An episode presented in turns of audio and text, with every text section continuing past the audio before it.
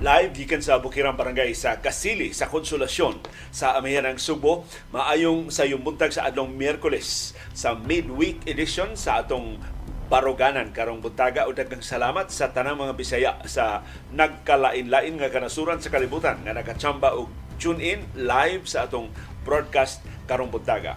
Dunay low pressure area nga nakitaan ang pag-asa to na hinuon sa Luzon pero pabilintang dominan gidominahan sa habagat dinhi sa syudad ug sa probinsya sa Subo. Nagtultol ang uwan nagkasayo ang uwan utong wapay uh, ato ni aging adlaw utong tutok gyud nag nibundak ang uwan. Kagahapon wa pay udtok plus 11 papasado sa buntag nagsugod ng uwan. Unya kanit-kanit na gyud wa na undang Brasin, mutuang siya, muhabo-habo og jutay, mubundak naman hangtod na sa pagkagabi. Atong susihon ang latest weather forecast gikan sa pag-asa. Ang maayong balita mao, ang pag-us-us sa presyo sa lana sa merkado sa kalibutan tungod sa padayong kabalaka sa mga oil traders sa kahimtang sa ekonomiya sa China ug ang Departamento sa Agrikultura sa way pag-angkon nga nisaka na pag-ayo ang presyo sa bugas humay niingon muus-us pagbalik ang presyo. So kining gobernuha ko allergic yun og transparency. Di yun, wa pag nila ang kuna nga nisakan ang presyo karon mo ingon na sila muus-us pagbalik ang presyo kung makabuylo na ang ani karong Oktubre sa pikas nga bahin, pasalig sila, why problema sa to supply sa bugas sumay. Pero sa pikas nga bahin, mga sila, mo importa kay medyo apiki ang atong reserba sa bugas sumay. Nganong di magin sila musultis tinuod ngadto sa atong katawhan, mutumaw na hinuon ang mas wild, mas irresponsable nga mga huhungihong, amo sa hinuon ang krisis sa bugas sumay. O padayon hinuon ang pag burot sa presyo sa bugas sumay samtang posible nga dunay pagpanago sa mga negosyante nga mahitabo. Mo samot ang kanhit sa supply mo samot pagsaka ang presyo sa kining krisis sa bugas sumay mahimo ra unta ning ma pangandamang daan sa administrasyon ni Presidente Ferdinand Marcos Jr. pero tungod sa ilang kamakakon tungod sa ilang pag-insister nga mahimong 20 pesos ang kilo sa bugas sumay mao na ni karon wa na tang kaandam kita maoy labing naapiki sa tanang kanasuran sa kalibutan nga naka-anticipate ng daan sa krisis sa bugas sumay karon tuiga pagsugod pa lang karon tuiga gipasidad anata sa United Nations o sa kalibutanon nga mga organisasyon nga ang 2023 mo'y labing grabe ang kanihit sa bugas sumay sa tibuok kalibutan basically tungod sa El Nino. Palabian pa sa pagban sa export sa India Palabian pa sa pagsaka sa presyo sa bugas sumay sa Vietnam o sa ubang kanasuran, mao na ni karon ang atong hitsura kita maoy labing wa makaandam sa krisis sa bugas sumay dinhi sa nasod. O ang Department of Health sila rin magbuot ipagawas ba sila og figures o dili di pagawas og bag-ong figures mahitungod sa COVID-19. So doon na tayo update sa COVID-19 karong buntaga. Ang Commission on Elections di pagawas og bag-ong mga lagda batok sa vote buying. I-specify na sa COMELEC unsa nga mga activities ang makonsider nga vote buying. Unya doon na sila bag-ong mga lagda unsa pag-prevent ang vote buying. For example, lima ka adlaw sa dili pang eleksyon, wa nay makada og kwarta nga 500 mil pesos pataas So, magdag kay kwarta nga 500 mil pesos pataas, 5 days, 4 days, 3 days, 2 days, labi na dayong eleksyon, takpo na ka. Gawas kung maka-justify ka nga payroll money na nga doon na lehitimong katuyuan dili na gamiton sa vote buying. Ug sa latest sa West Philippine Sea, gipahibaw sa Armadong Kusog, nilampos ang resupply rotation o resupply RORI mission dito sa PRP Sierra Madre sa Ayungin Shoal. So wa madayon kadtong gikabalak-an nga pagbabag sa dakong barko sa China Coast Guard nga nibangil lang daan diha sa Panganiban Reef pipila ka adlaw sa wa pa magsugod paglawig ang mga barko gikan sa Palawan nga nagda sa labas nga supply sa mga pagkaon, sa tubig, sa tampal ug ubang mga panginahanglan sa mga sakop sa Philippine Marines o sa Philippine Navy nga nadistino diha sa BRP Sierra Madre. Pero ang China, niingon, wa man sila supak kung pagkaon lang mo'y dadon diha sa BRP Sierra Madre. Isupak no sila sa diyang ilang nakitaan na nagdana o construction materials. So either atong tarungon ang BRP Sierra Madre o magtugon na ta og permanente nga istruktura diha sa Ayungin Shoal. O mauna nga ila na kunong gi babagad, ila nang gipahigayon ang blockade.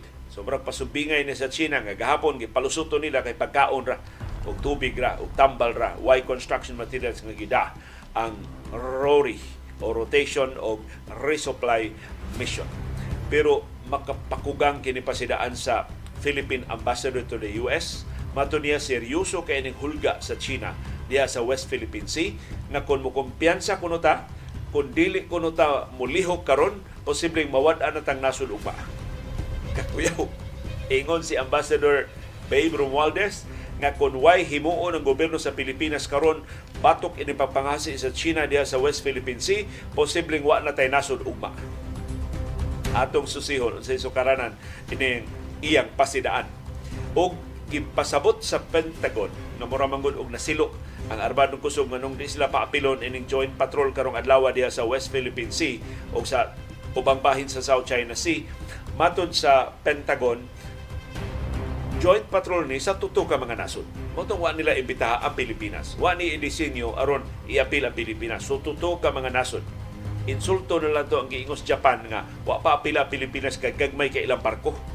So posibleng kining patrolya magbalinbalhin ni mga aeroplanong igugbat from one ship to another yan di makaapil ang Pilipinas kay di man katugpa ang mga dagko kay mga aeroplanong igugubat sa Japan, sa Australia o sa Estados Unidos sa atong mga barko. Pero ningon ng Estados Unidos, wa maibanan wa maibani ang ilang pilip sa Pilipinas ang kaimportante sa papel sa Pilipinas sa pagpanalipod sa West Philippine Sea ug sa dakong bahin sa South China Sea. Samtang sa FIBA World Cup nagkaduol naman gyud ang FIBA World Cup duha na lang kaadlaw gikan karon. Karon ng Biyernes ang formal nga pag-abri sa World Cup sa basketball sa FIBA. Dinis ato sa kaugalingon taran sa Pilipinas. Haskan naghanang nangabot nga mga national teams. Apil na ang USA team. Nga mo'y usas labing popular sa mga teams nga moduwa sa FIBA World Cup uh, dinhi sa ato sa Pilipinas. O Usas niabot si Eric Spolstra, ang Filipino-American na assistant coach sa USA team o karong adlaw dunay siya kalihukan. Siya mo duma sa basketball clinic nga pasugdahan sa USA team para sa mga batanon o mga bata nga mga magdudua sa basketball. Mas kagilngiga, si Eric Spolstra ang second sa tawag na ikaduhang labing taas og termino karon sa tanang mga coaches sa NBA ang nakauna niya maura si Greg Popovich. So siya may labing, ikaduhang labing taas og lahutay. Mas taas pa siyang lahutay kay ni Steve Kerr na mo iyang head coach sa USA team o mo nagduma sa Golden State Warriors o mo nagduma sa ilang pagtukod og dinastiya sa basketball. O karong buntaga ang viewers views maposlano ng inyong mga opinion mga viewers on demand wa kaabot sa itong live streaming sa ilang pag timang sa atong mga gisgutan o sa pagtuki sa mga isyong wa na to may hisguti, sila mo itong i-highlight sa atong viewers views. O sa atong kasayurang kinoy kuyan, kini paglista ni kani Senador Antonio Trillanes sa mga lakang pagmatuod nga traidor si Presidente Rodrigo Duterte sa Pilipinas ug tuwa siya kadapik sa China ug ubang kanasuran. Dagasalamat sa inyong pagkuyog namo karong buntaga. Paabuta ang atong pagtuki ni ini guban pa mga hilisgutanan karong buntaga.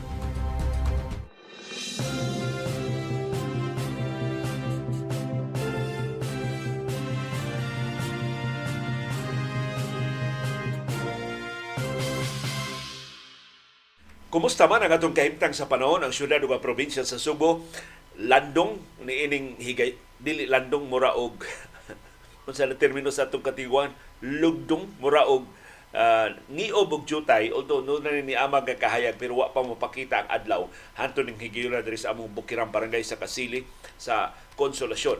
Matod sa pag-asa mapanganuron ang atong kalangitan tibok adlaw karong adlaw tungod kay dominahan gihapon ta sa habagat. So ang habagat ni anato ni us-us nato dinhi sa Subo sa Kabisayan o sa Mindanao. Nag-localized thunderstorms na sila dito sa Metro Manila o sa bahin sa Luzon Alas 3 karong kaadlawon, dunay low pressure area nga nakita ng pag-asa 570 kilometers sa east of Apari, Cagayan.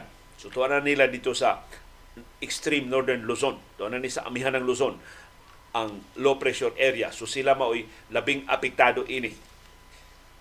Kita din sa syudad ug sa probinsya sa Subo, sa Bohol, sa Negros Oriental o sa Siquijor, ingon man sa Leyte, Southern Leyte, Biliran, Northern Samar, Eastern Samar ug Samar ug tibuok Mindanao. Apil sa atong pinangga nga syudad sa Surigao sa atong pinangga nga syudad sa Butuan o sa atong pinangga nga syudad sa Cagayan de Oro o sa pinangga nato syudad sa Zamboanga. Ibaw mo ka na Zamboanga, wa ko kapuyo diha. Pero ganahan jud ko mo balik og Zamboanga kung doon na higayon. Kay paglawig sa among barko gikag Davao kani adto ang barko dang, dangtad pagdulan usa ka semana. Pila to ka adlaw ang biyahe gikan sa Davao sa Subo diyang nibiya na mis Davao. Sa diyang akong, akong amahan trabaho sa asyenda sa mga abuitis. Gihasi na siya sa mga sakop sa Moro National Liberation Front. Kay pipila siya mga trabahante taga MNLF man.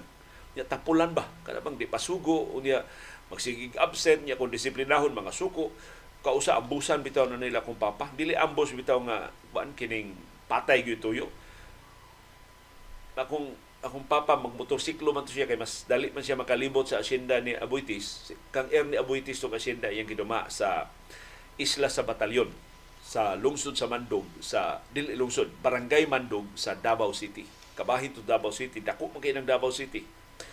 So dito na tumuy sa bukiran ng bahin sa siyudad sa Davao sa Mandog nya isla ang among nahimutangan. So ang katong tibok isla gipanag iya na to ni Ernie Abuitis ambot iya bagyo itong gipanag-iya or iya ba lang itong giabangan pero na siya bakahan, na siya orchard, daghan kay siya mga fruit trees, has ka naghanap puno as lansones dito.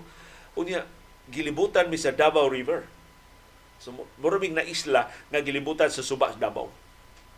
Motong, inigbaha sa Subas, Davao, di may ka-eskwela, kay di magkatabok ang bangka. Mulibot pa man ni padong sa Lapanday. At tumi mo latay dito sa hanging bridge na kanang para ba lang sa saging pero ma- maagian o mga tao. Nya wa na untong tutok na may maabot sa mong eskwelahan kay molibot naman mi.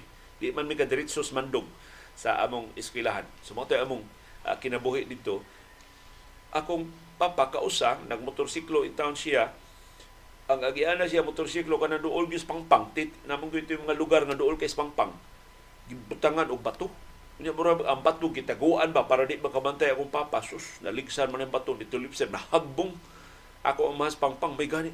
Ang iyang natugpahan kanang humok bitaw nga bas. Susugod adto ingon ako mamawa manghala, mangla, manghawa na ta dinhi. Wa na gid papugong. O bisag sopak to buta kung sa akong amahan na namalik mi dinhi sa Sugbo ug sa Leyte. Kay taga Talisay City man to ang akong amahan, taga Palumpon Leyte ang akong inahan so magbalhin-balhin rami sa dito rami na lug nalagpot og layo kay tungod atong trabaho nga gitanyag ni Ernie Abuitis sa akong amahan. So ni sakay mig barko gikas Davao padung din ni sa Subo naabtan mig upat lima to ka adlaw. Basta ako nahinumduman ang akong mama may magkinibuluto og kinibtang adobo nga pinabantok. So daghan daghan kay giluto nga adobo kay di pa na madaot. Mo'y among mo'y mong sudan barko niya. I, i, ibutang i, ipuno ng mga sudan bang among mapalit gikan sa kantin sa barko. Usa sa mo stop over sa Buanga man. Unya amo stop over pila to ka oras. So giingnan sa mama sige pwede mo maka gawas balik lang mo sa orasa sa barko o di mo mabias barko ay sus suroy-suroy bitaw ko sa Buanga. Haskan ninuta sila mga isda dito, colorful kayo. Ang ilang merkado, daghan kay mga baligya nga di nato ikita din sa Subo. Kay kusog pa man kayo ang barter trade atong higayuna. Unsa man tong unsa man kong graduha adto aron makahibaw mo sa akong edad. Uh, dayon akong mao paggraduar na ako grade 6 dito sa Davao. Unya diri na ako nag nag first year sa Tabango, Barangay National High School sa Leyte. So, kwanto mao to bakasyon na mo sa sa grade 6 dayo na kong pa-enroll para first year high school mo to pagbalik na mo dinhi sa sa Subo. So colorful kayo sa Buanga para nako. So gusto ko mo balik diya sa sa Buanga. Aron nga makakita pagbalik maupabay maupabay hulagway sa ilang merkado mao pa ba ka talagsaon o kamalanihon ka colorful ang ilang mga baligya Muna itong mga paborito ng mga siyudad na nataakan sa ato pang kabatanon. So ang tibuok Mindanao, dominan, dominante sa gidominahan sa habagat. Parihan nato din sa Kabisayan. Habagat sa may nagdominar sa Bicol Region, ang teritoryo ni kanhi Vice Presidente Lenny Robredo. Habagat sa nagdominar karon sa Mimaropa, naglakip sa siyudad sa Palawan. Mao sa habagat sa nagdominar sa Sambales, sa Bataan o sa probinsya sa Quezon. So mapanganuron ang kalangitan doon ay patak-patak nga pag-uwan, pagpanugdog o pagpangilat tungod sa habagat. Sus kadungog mos dugdog og kilat gahapos hapon, mura yung kabayo bitaw galumba sa langit pero dili gyud siya ubos kaayo murag sito sira to pero perting sipaa sa dugdog og kilat uh, ang sipa dugdog ang siga kaayo ang kilat murag maggisi ang langit inig inig kilat na. Kunya, sundan dayon human sa pipila ka segundo sa lanog kayong dugdug uh, dinhi sa atong syudad ug sa probinsya sa Subo dayong bundak sa kusog kay nga uwan. Tibok hapon kay hapon hangtod na sa sayong bahin sa uh, kagabhion unsay aktual ninyo nga kahimtang sa panahon palug ibutang diha sa atong comment box aron nga mas mulapad kining latest weather forecast sa pag-asa.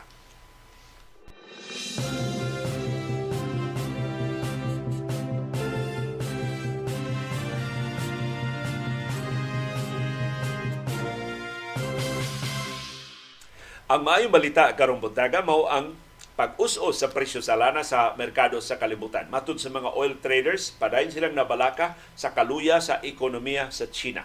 O kay siya may ikaduhang labing dako nga ekonomiya sa tibok kalibutan, ang bisan unsang kaluyang ipakita sa China manakod sa kalibutanon nga konsumo sa lana. O may hinungdan nga mas ubos og hangtod 50 cents kada baril ang presyo sa lana sa merkado sa kalibutan. Dili kay dako ang us-us pero refreshing magugayo ang us-us tungod sa pagsigi na ugsaka sa presyo sa lana. Ni us-us ang atong presyo sa lana o kapin duha ka dolyar kada baril sa naaging semana so maningil tag us-us next week sa atong mga presyo sa lana dinhi sa Subo o sa mabahin sa Pilipinas. Nanindot kay masumpayan ng laing us-us sa presyo sa lana karong semanaha. So magsige tag tan-aw, magsige tag subay sa development sa world market sa lana. Ang ekonomika nung kaluya sa China gikabalak-an sa mga oil traders nga padayong mubira pa ubos sa kalibutanon nga demanda sa lana. Kay ang China mo ikad mo kinadak-an nga importer og krudo sa tibuok kalibutan kung dili kayo dasig ang iyang konsumo sa krudo, maluya ang konsumo sa uban sang kanasuran So, importante kaayo para sa mga oil traders nga makabango na ang ekonomiya sa China aron ang ilang gipaabot nga rebound pagsulbong pagbalik sa konsumo sa lana sa tibok kalibutan mao'y mahitabo. Pero ang mahimong pabilo ana ang China. Gi tan-aw nis mga ekonomista ang China nga murang wet blanket. Mura siya og basa nga habol nga sulbong na unta init na kayo ang pagsigi og saka sa presyo sa lana. Ti nang pito kasunod-sunod nga semana ang pagsaka sa presyo sa lana sa world market sa 8th week gihabulan og basa tungod sa kaluya sa ekonomiya sa China. So, ang China mo ilang giisip nga responsable nganong ditibugsok ang presyo sa lana last week ug posibleng padayon nga magluya ang konsumo sa lana o paday moubos hopefully ang presyo sa lana karong simanaha. So ang kaluya sa ekonomiya sa China maoy nakapaluya sa sa pinalitay sa lana sa merkado sa kalibutan. Plus, ang gipahibaw ni Presidente Xi Jinping nga stimulus o kini mga pakete sa pag, pagdasig sa ekonomiya sa China sama sa paglaslas sa ilang mga lending rates sa ilang mga bangko giisip sa mga negosyante kuwang dili ni maka pabaskog pagbalik di, na, di ni makapalapad di ni makapalambo sa ekonomiya sa China. Magpadayon ang kaluya sa ekonomiya sa China kung ang angon ni Presidente Xi Jinping o siyang administrasyon ang pagtanyag og mga economic stimulus packages aron pagdasig sa mga negosyante, pagbubo, pagbalik sila puhunan, pagpalapad sila mga operasyon, pag-hire og dugang mga trabahante aron nga makabangon ang ekonomiya sa China. Pero di manguni China lang. Ang ekonomiya sa China bisan unsa niya kadako, bisan unsa niya kahawd, depende sa ekonomiya sa ubang kanasuran sa kalibutan. Dakong bahid sa ekonomiya sa China mao ang iyang export. So kung ang ubang kanasuran luya, dili mamalit silang naandang gidaghanon sa mga produkto gikan sa China, dili makabalik siyang normal nga buylos operasyon ang mga pabrika sa China. So, ang tibuok kalibutan nasumpay, sumpay rang tinai sa silutihan pa sa itong katiguangan bisan unsay mahitabo sa usa ka bahin sa kalibutan. Matakdan ang pikas nga tumoy sa atong planeta. Umao ni gubat sa Ukraine parte ring layo ah. Igo ta tungod sa disruption sa global supply chain. Sa dihang wa na maka-export ang Ukraine og grains apektuhan ta.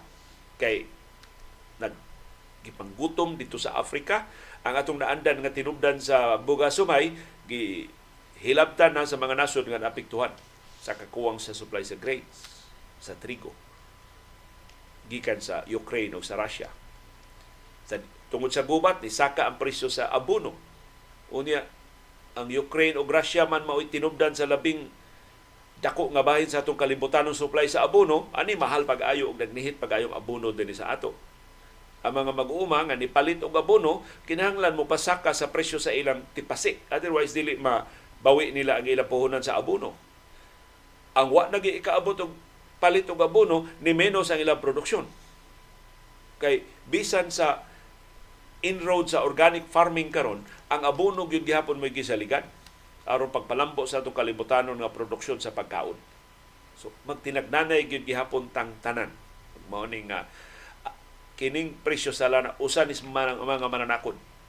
Gigsaka sa presyo sa lana hasta presyo sa notebook na hasta presyos kamunggay. Nga wa gyud bubuhi og lana. Mosaka. Matakdan. And of course karon ang atong plitihan. Na mo sunod natong hisgutan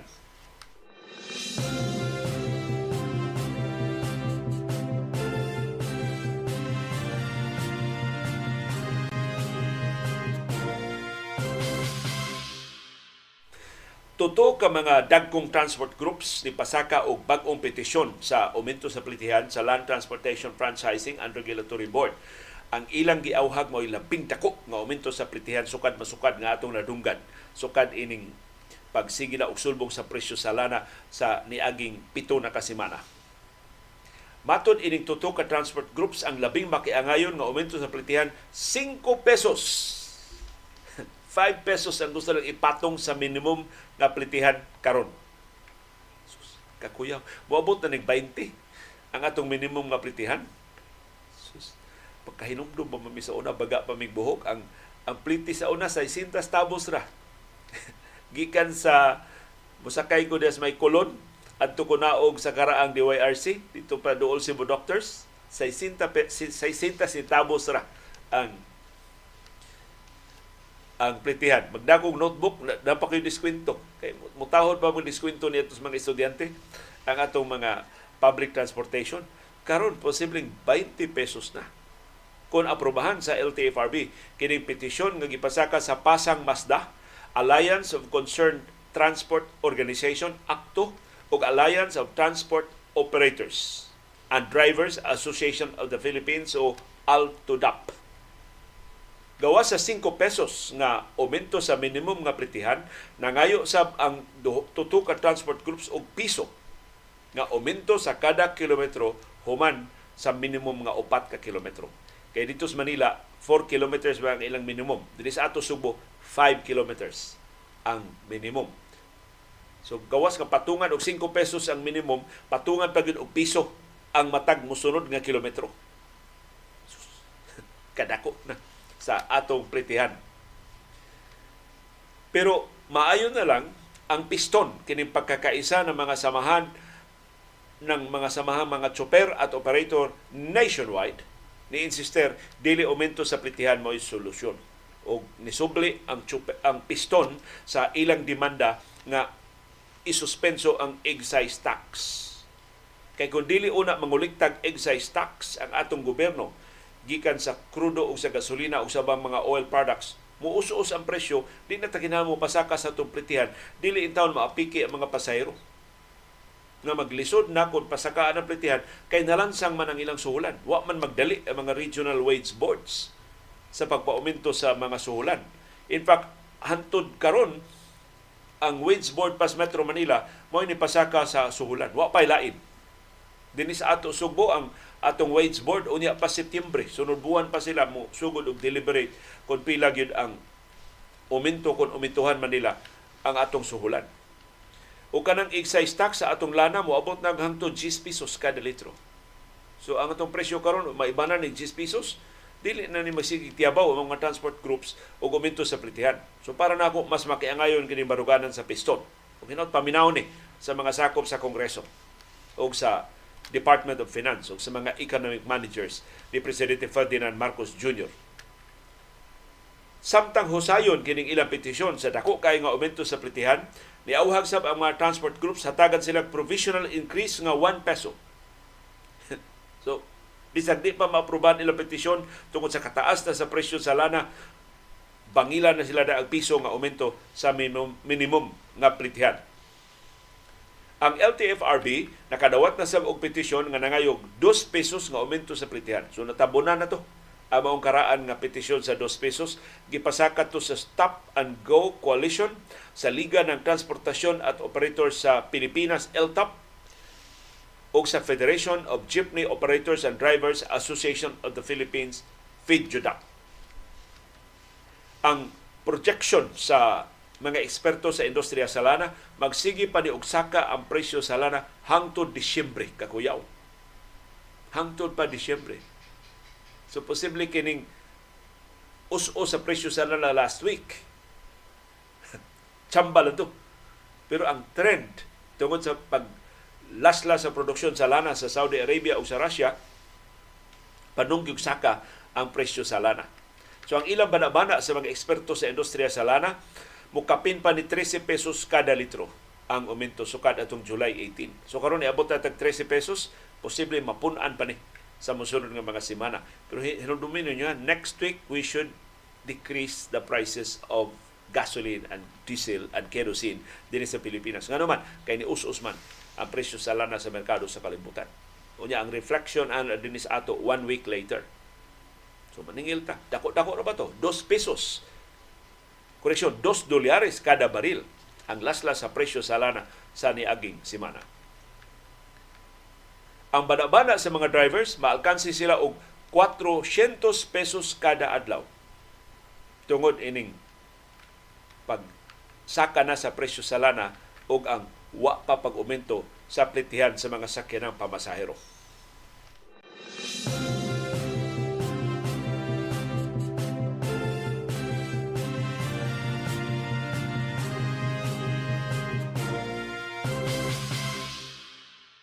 Sigon ni Rocky Road, iyang namatag buot 10 centavos ang minimum nga plitihan.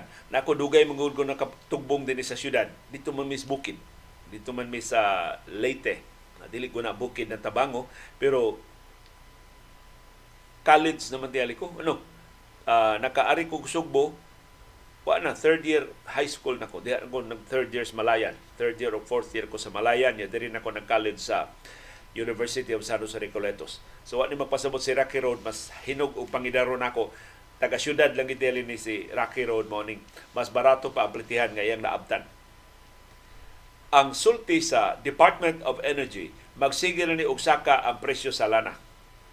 Matod sa tagduma sa Oil Industry Management Bureau sa DOE nga si Rino Abad kung sa ni si Rino Abad sa mga abad diri sa ato sa Subo nilang Ma'am Ongker o sa uban pang mga abad ang projection nila mao nga magsigir ni og saka ang presyo sa lana sugad atong Hulyo sa niaging sugad atong niaging buwan hangtod sa Disyembre karong tuiga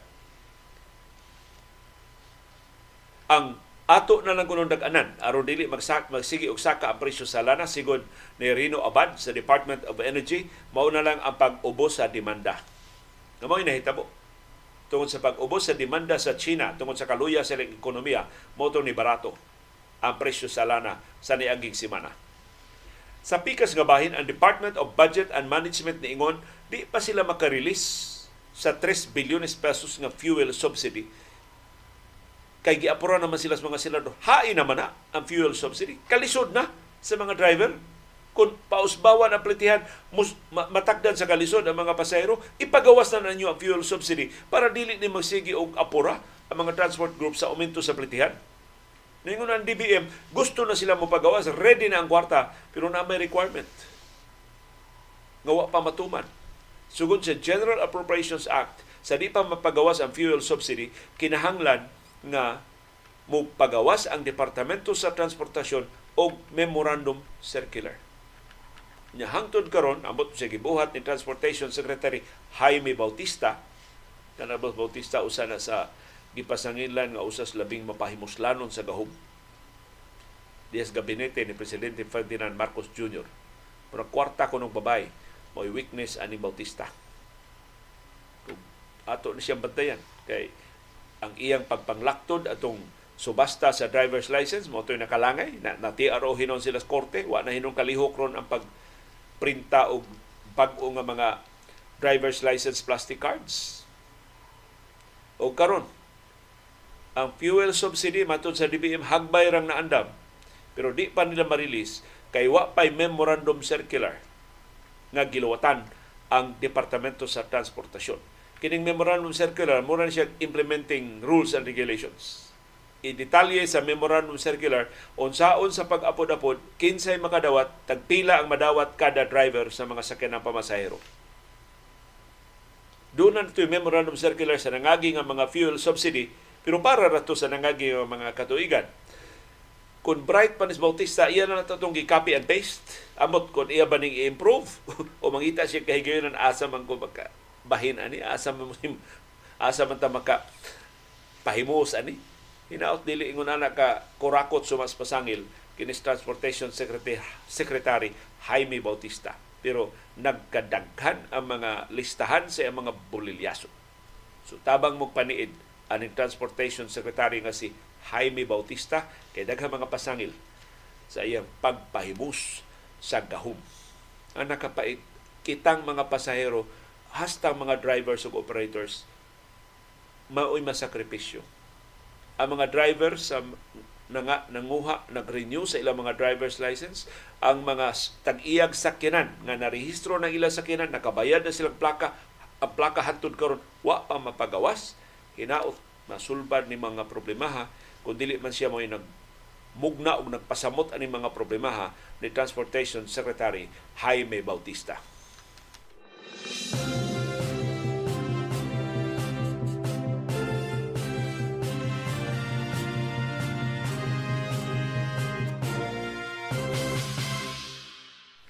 plitihan paliw maghisgot na taog bugas. Ang Department of Agriculture hantod karon nagkabikos-bikos, nagkatuiris, nagsukwahi, nagsumpaki ang ilang mga istorya. Kaya kung imong paminawon ang DA, aron ka magiyahan unsa magitinuod nga sitwasyon sa atong industriya sa bugas, maglibog ka. Kay ilang mong gusagulang pamakak. Unya, dili gid ka ma- maka paabot og transparency sa DA kay maikog mangun sila musupo ni presidente Ferdinand Marcos Jr. nga dili posible itong iyang 20 pesos kada kilo nga bugas sumay nga mo iyang gisaad sa niaging kampanya. Sa mo ni karon Norbag nagsige ni kinto-kinto ang taga DA kun di ba sila mamakak dili sa nila isulti ang hingpit nga tinuod. Panalitan karon Niingon si Undersecretary for Rice Industry Development, Lucadio Sebastian. O kita believe ni Sebastian, scientist ni. Graduado ni doon ni doctorate sa agriculture sa Cornell University, usas labing bantugang universidad sa Estados Unidos.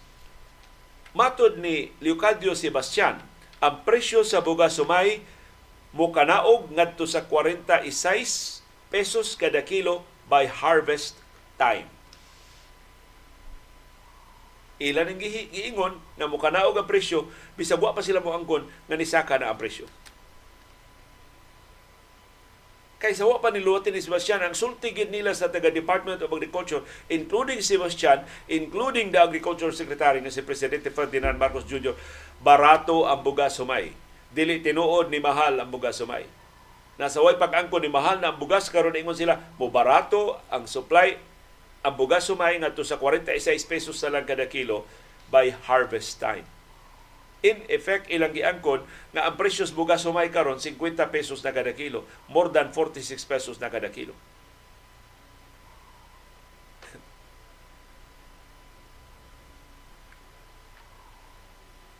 At this time, mato ni Sebastian, because of the high price of the imported rice coming in, it's pulling the price of local to a higher level. Wa gid nila guna nga nisaka na ang presyo pero kung moingon na sila tungod sa kamahal sa imported rice, gibira niya ang presyo sa local rice. Naghihilahan po ngayon yung presyo ng local produce at saka yung imported rice. So nagbinirahay kuno pataas. Kaniadto ang presyo sa local rice mas taas kaysa imported rice. Kay subsidized baya ang imported nga bugas sumay. Putong reklamo ang mga mag-uuma, matag higayon, mag-import og bugas sumay, samtang nag-ani pa sila. Samtang wa pa mahurot ang ilang ani. Kay maapektuhan man ang presyo, mo barato man pag-ayo ang presyo sa local rice. Kay mapugos man ang mga rice traders pag barato sila ang presyo. Otherwise, why halin ang local rice, ari ang tanang konsumidor mamalit sa imported rice. Nakaroon na bali. Tungod sa ban sa export sa non-basmati white rice sa India, ang mga suki sa India na malit gikan sa Vietnam, na malit gikan sa Thailand, na malit gikan sa Pakistan, na malit gikan sa Myanmar, ni saka ang presyo sa bugas sumay. So ang atong imported rice gikan sa Vietnam, ni saka by at least $100 per metric ton ang presyo. Karon na puhalan pa gida kay kanang 100 US dollars per metric ton presyo na before the India ban karon ni bana ang India mas daghan pag yung nagpuhalay og presyo sa available nga supply sa Vietnam. O mao ni nakapasaka sa atong presyo dinhi sa Pilipinas. Imported rice, padayon si Sebastian, is costing higher than the local produce at this time. Mas mahal ang bugas nga to imported gikan sa Vietnam o sa ubang kanasuran kaysa bugas nga na-produce sa atong mga mag-uuma sa opisyal nga monitoring sa Department of Agriculture, ang kinabaratuhan nga bugas sumay sa kamerkaduhan sa Metro Manila is 46 to 48 pesos per kilo. Kini opisyal ning monitoring ha sa Department of Agriculture.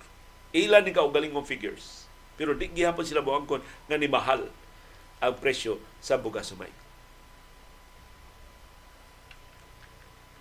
Mato ni Sebastian ang peak harvest is sometime in mid-October to November. So, adto gini makabuylo sa tunga-tungas Oktubre hangtod na sa Nobyembre. Ug mo nang higayon na mukanaog na ngadto sa 46 pesos kada kilo ang presyo sa bugas sumay. Mao nay usa sa ilang istorya sa mga opisyal sa Department of Agriculture at ubangan sa mga kongresista Di sila mo angko ni mahal ang presyo sa bugas sumay, pero ni pasalig sila nga mukanaog pagbalik ang presyo sa bugas sumay. Kung makabuylo na ang ani. Tanaw ra ng minal dito ha. Wa musaka ang presyo sa bugas sumay, pero mukanaog balik Inigsugod na sa ani. Has, hilabihan ka mentally dishonest ining gobyerno. Kini aron lang di sila masabunan sa Malacanin Kay kung ilang ang kunon nga nisaka ang presyo sa bugas sumay, ang goodbye bunot sila sa ilang mga pwesto. Yagnaham sila ng pwestuha. Magkakwartam sila ng pwestuha. Dako man sila influensya ng pwestuha. Ilan na lang ang tahon. Mamakak na lang sila jutay aron lang magpabilin sa pwesto aron dili maka masuko, dili maitok nila, dili magdumot nila ang palasyo. Sumo ni silutihan sa taga Department of Agriculture wa musaka ang presyo sa bugas sumay pero mo kanaog nigbalik kung magsugod makabuylo na ang ani pagkabinuang ining maong mga opisyal o pag-underestimate sa intelligence sa katawhang Pilipinon.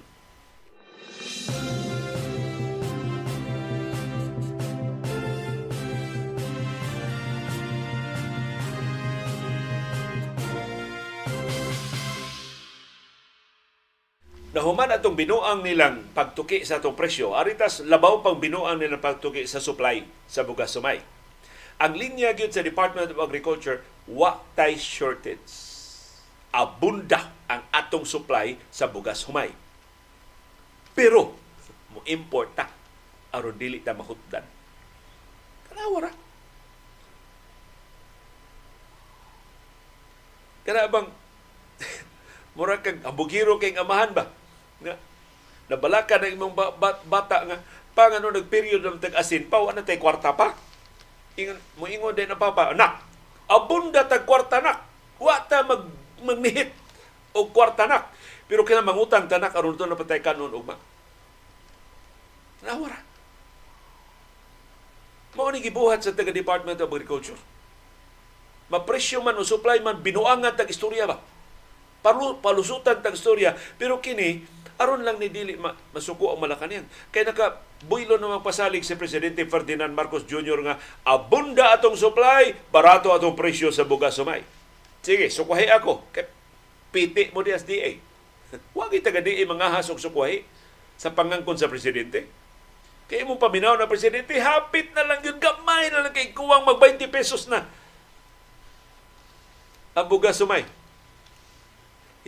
Kabantay mo karon ang inisulti ko ng Presidente Marcos og 20 pesos, di niya butangan og per kilo. Moingon na siya, 20 pesos na ang rice.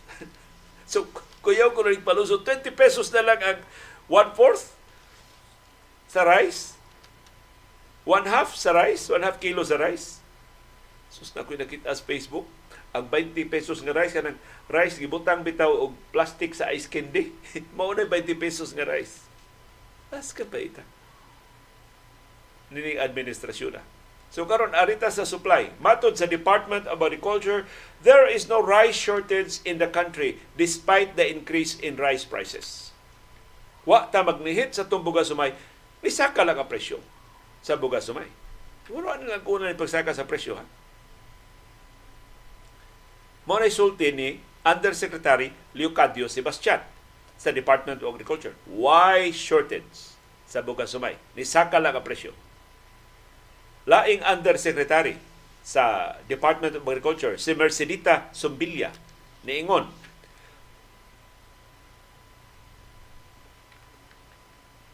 kinahanglan tang mo import. Akong basahon sa in English ang iyang sulti ha?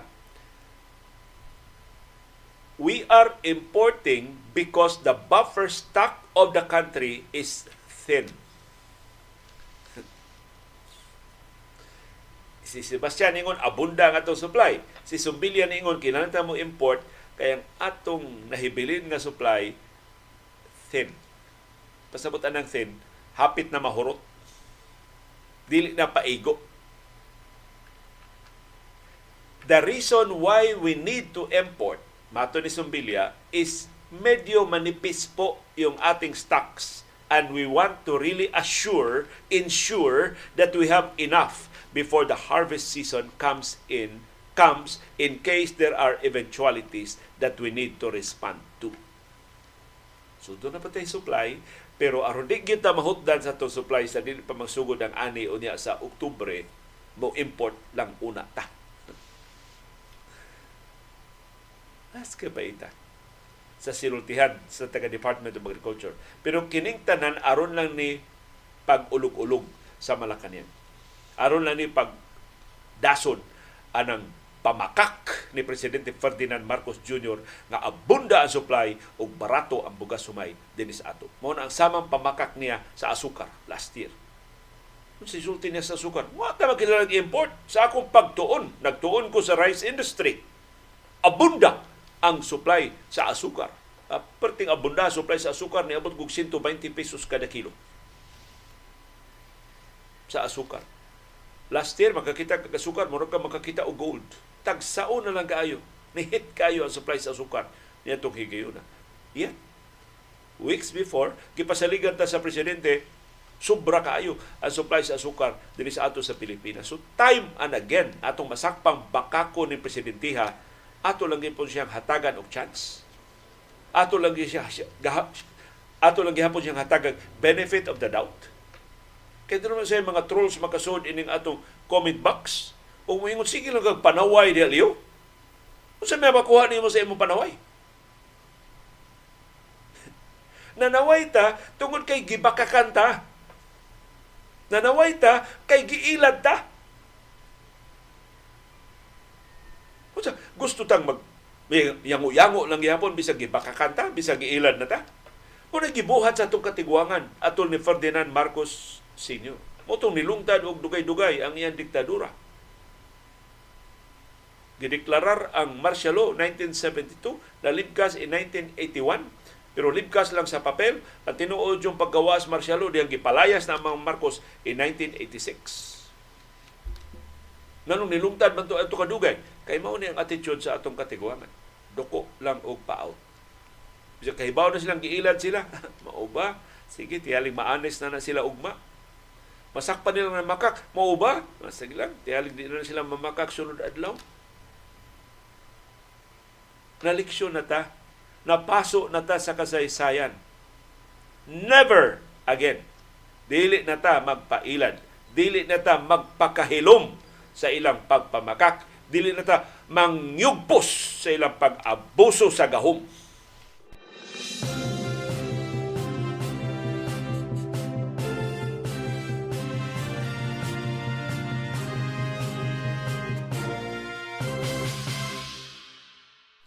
O gimilagruhan ang Department of Health ni hatag og update. Sila yung magbuot.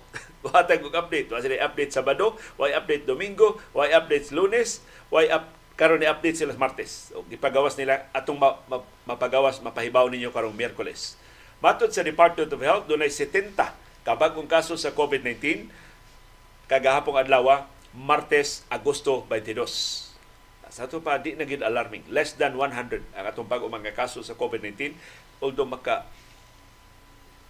pabalakan ni nato ang katapulan sa DOH pag-update sa ilang figures. Wa ba ka nimo reflect sab sa ilang katapulan pag-update sa ilang pagkuha og dugang bag-ong kasayuran mahitungod sa COVID-19. Ang ako lang nagtipon og na diha mga bag-ong data wa na ma-encode tungod sa katapulan sa taga Department of Health. Pero matod sa DOH, dunay 70 kabag-ong kaso nga ilang nalista gahapong adlaw. Dunay upat ang patay sa COVID-19. Wa gyapon detalye kanusa nga matay ang mga biktima.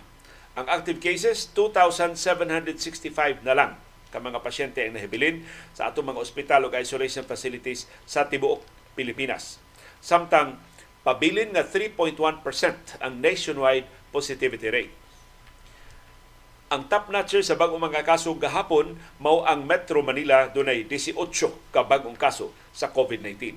Kumusta man ang atong mga kaso din sa Subo ug Central Visayas? Encouraging kaayo ang figures. Tulura abang kaso sa tibok Central Visayas, ang usa sa Cebu City, Negros Oriental doon sa usa, Lapu-Lapu City doon sa usa. The rest of the local government units, why bagong kaso sa COVID-19 ang Cebu Province, Bohol Province, Siquijor Province, ug Mandawi City. Kumusta man ang atong active cases sa COVID-19 sa tibok rehiyon? Less than 100 na lang. In fact, less than 90. 88 na lang ka mga pasyente ang nahibilin sa itong mga ospital o isolation facilities sa Subo, sa Bohol, sa Negros Oriental o sa Siquijor. Ang labing daghan og active cases mao gihapon ang Bohol dunay 23. Ikaduha nga labing daghan og active cases o mga pasyente sa COVID-19 ang Cebu Province dunay 20. Ikatulo ang Cebu City dunay 17. Ikaupat ang Negros Oriental dunay 13. Ikalima ang Siquijor dunay 8 ka active cases, ikaunom ang Lapu-Lapu City dunay lima na lang ka active cases ug ang Iwit kinagamya na lang yun, duha na lang ka mga active cases sa mga ospital o isolation facilities sa Mandawi City. So palihog, hapit na lang giti alita makahilwas. Mura gamay na malagi kay kuwang makalingkawas na ta gikan sa pandemya sa COVID-19. Di lang sa tamulugak sa atong kumpiyansa. Kay daghan kay mga sakit gawa sa COVID-19 ang ma-prevent kung magsige ta og hugas atong kamot. In fact, mao man gisulti atong atong mga ginikanan sa una ba, manghunaw ta sa atong kamot. Ang bag-o lang kini pag-introduce sa face masks. Di lang muna ta tangtang sa atong face mask sa crowded areas. Kaya ang face mask di lang COVID-19 may masagang ana, ang face mask makasagang sana sa ubang mga sakit sama sa ordinaryo nga mga trangkaso dihay. Dihay kausa nga nahibong mami nga karon nga usahay di na sulog face mask daghan kay may matimahuan nga baho. Kana magatang kag sakyanan bahuan dinhi oy sa una kay nag face mask ta di ta makatimahuan na. Sumo mga bin usas mga benepisyo. Sa pagsige na tong sulog face mask di lang una ta mo appeal sa wakinahanglan ng mga tapok-tapok. Of course, na mga reunions, na mga family gatherings, ang amang mubuwag ka. Basta wala na pislango diha sa tapok, mahimo na ka. Pero ugwa gid kinahanglan na, kana bang nagpostada diha, nag naghantak diha, ma, madakpan pag yung appeals police, ay gapila ng tapok. Labi na og tan-aw ka. Pero ikay mo, mo, mo antog, iris go na lang na pero wa gid kinahanglan ng mga tapok-tapok likay lang una. Og labi na gyud tabang tagbadlong ang wa gi kapuslanan nga mga kiat-kiat.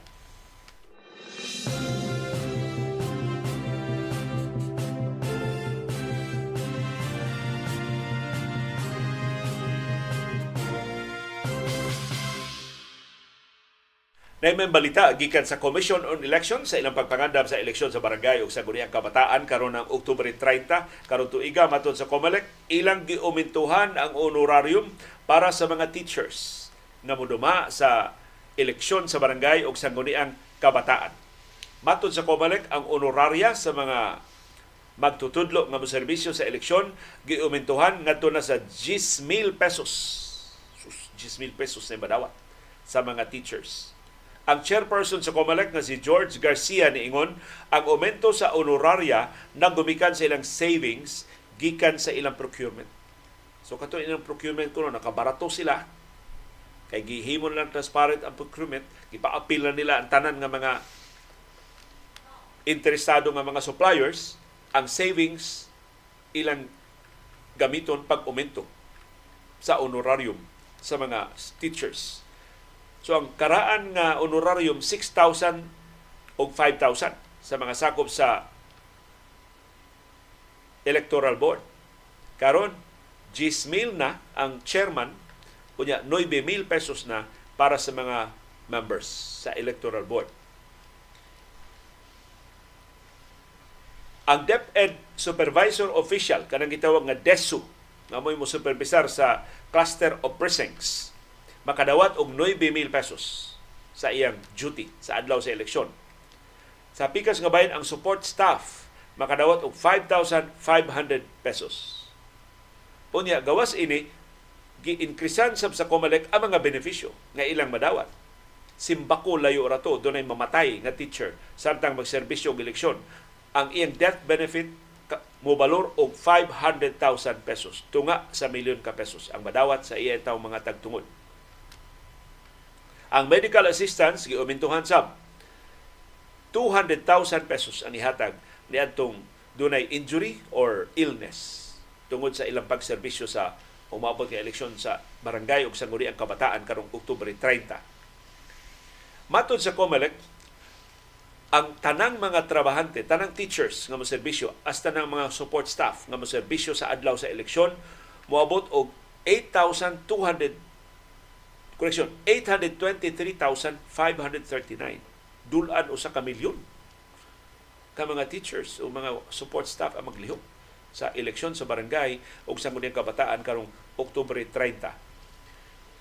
Ang final nga listahan sa mga botante nga rehistrado o giaprobahan na nga makabotar sa umaabot nga eleksyon 91 million 94,089. Sus, kadaghan sa ato mga botante 21 milyones na ang rehistrado ng mga botante para sa barangay o sangguniang kabataan elections. Mas daghan ni kay sa sangguniang kabataan gud makabotar man ang mga 15 anyos, 16 anyos ug 17 anyos. Ang wa pay 18 makabotar, 15 to 17 makabotar. nga di makabotar sa regular elections karong 2025 o karong 2028. Matod sa COMELEC, dunay 37,259 ka mga voting centers sa tibok Pilipinas. 37,259 ka mga voting centers. Para sa barangay level, dunay 425,964 ka mga presinto. Daghana. Nga, morning daghan sa kayo mga teachers nga gikinahanglan. Para sa SK level, dunay 421,225 ka mga presinto para sa batanon ng mga botante. So, good news para sa ato mga teachers, sinaot nga mas lingdong, mas takos, mas kugi ang pag duma sa eleksyon kay mas dako ang honorarium nga gitagana sa Commission on Elections. Imbis 5,000 to 6,000, karon 9,000 to 10,000 na ang madawat sa mga sakop o sa mga chairman sa Electoral Board.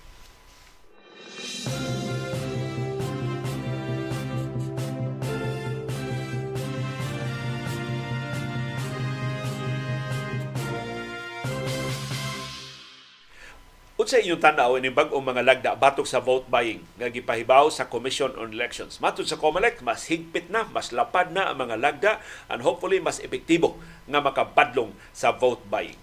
Usas bag-ong mga lagda, idili na ang pagda o pagtransport og 500,000 pesos cash lima ka adlaw sukad sa dili pa ang election day. Makatabang ba? pagbadlong sa vote buying. Kundi na ka makada og 500,000 pesos. 5 days, 4 days, 3 days, 2 days, 1 day, or on election day. O sana sa mga lagda sa Comelec. Matod sa Comelec, ang ilang idili, kining pagda o 500,000 pesos nga cash. So magda ka 500,000 nga cheque, okay ra. Pero og cash, dakpo na, sakmito na ang kwarta atol sa campaign period tan-aw nila kinsa ni magdaog daghan kay nga mga kwarta kay mao na nga higayon para sa vote by pero doon na may mga trabahante o mga negosyante nga magdagi og daghang kwarta i-exempt sila sa COMELEC. So kinsay ma-exempt sa COMELEC ang mga cashier kanang ting, ting sweldo mga payroll workers o uban pa.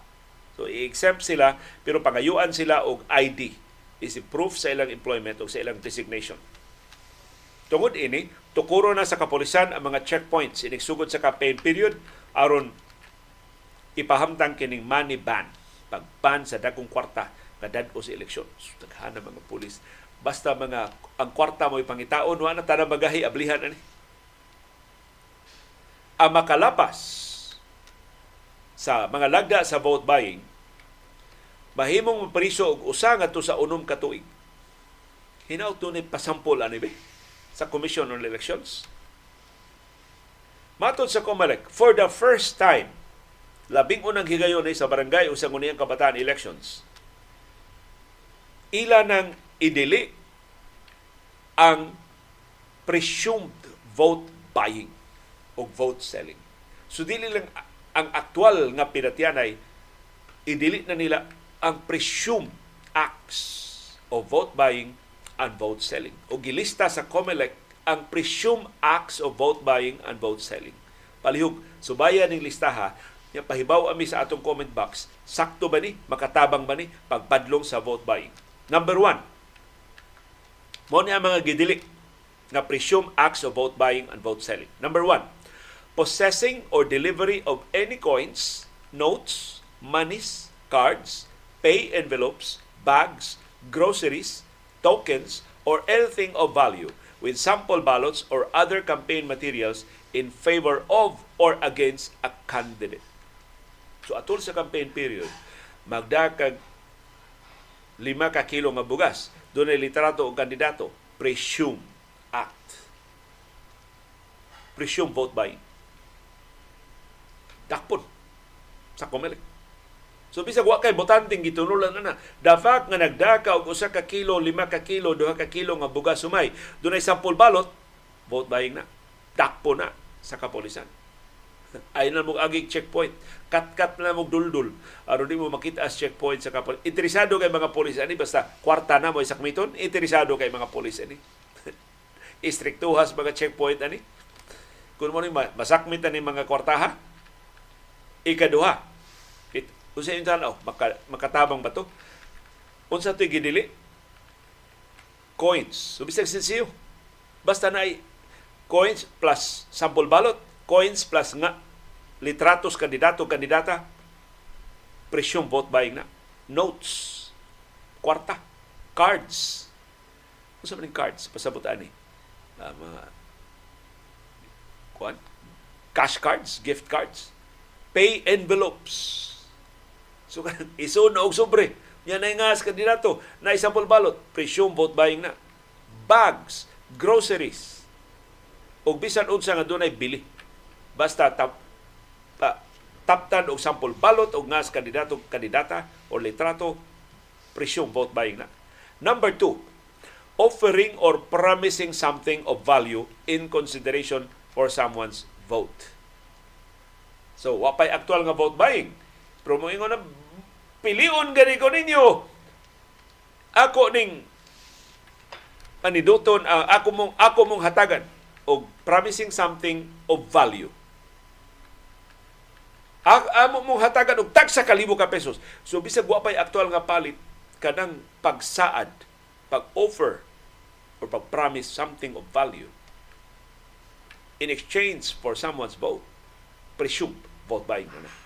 I-delete na na sa COMELEC.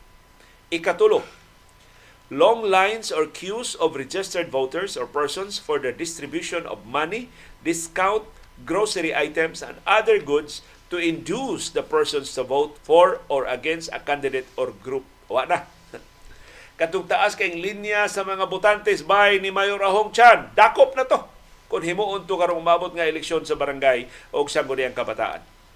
Kanang linya des barangay hall kay ang incumbent nga kapitan doon ay gidistribute presume vote buying na mahimo ng dakpon ang mga nagpasiugdaan na.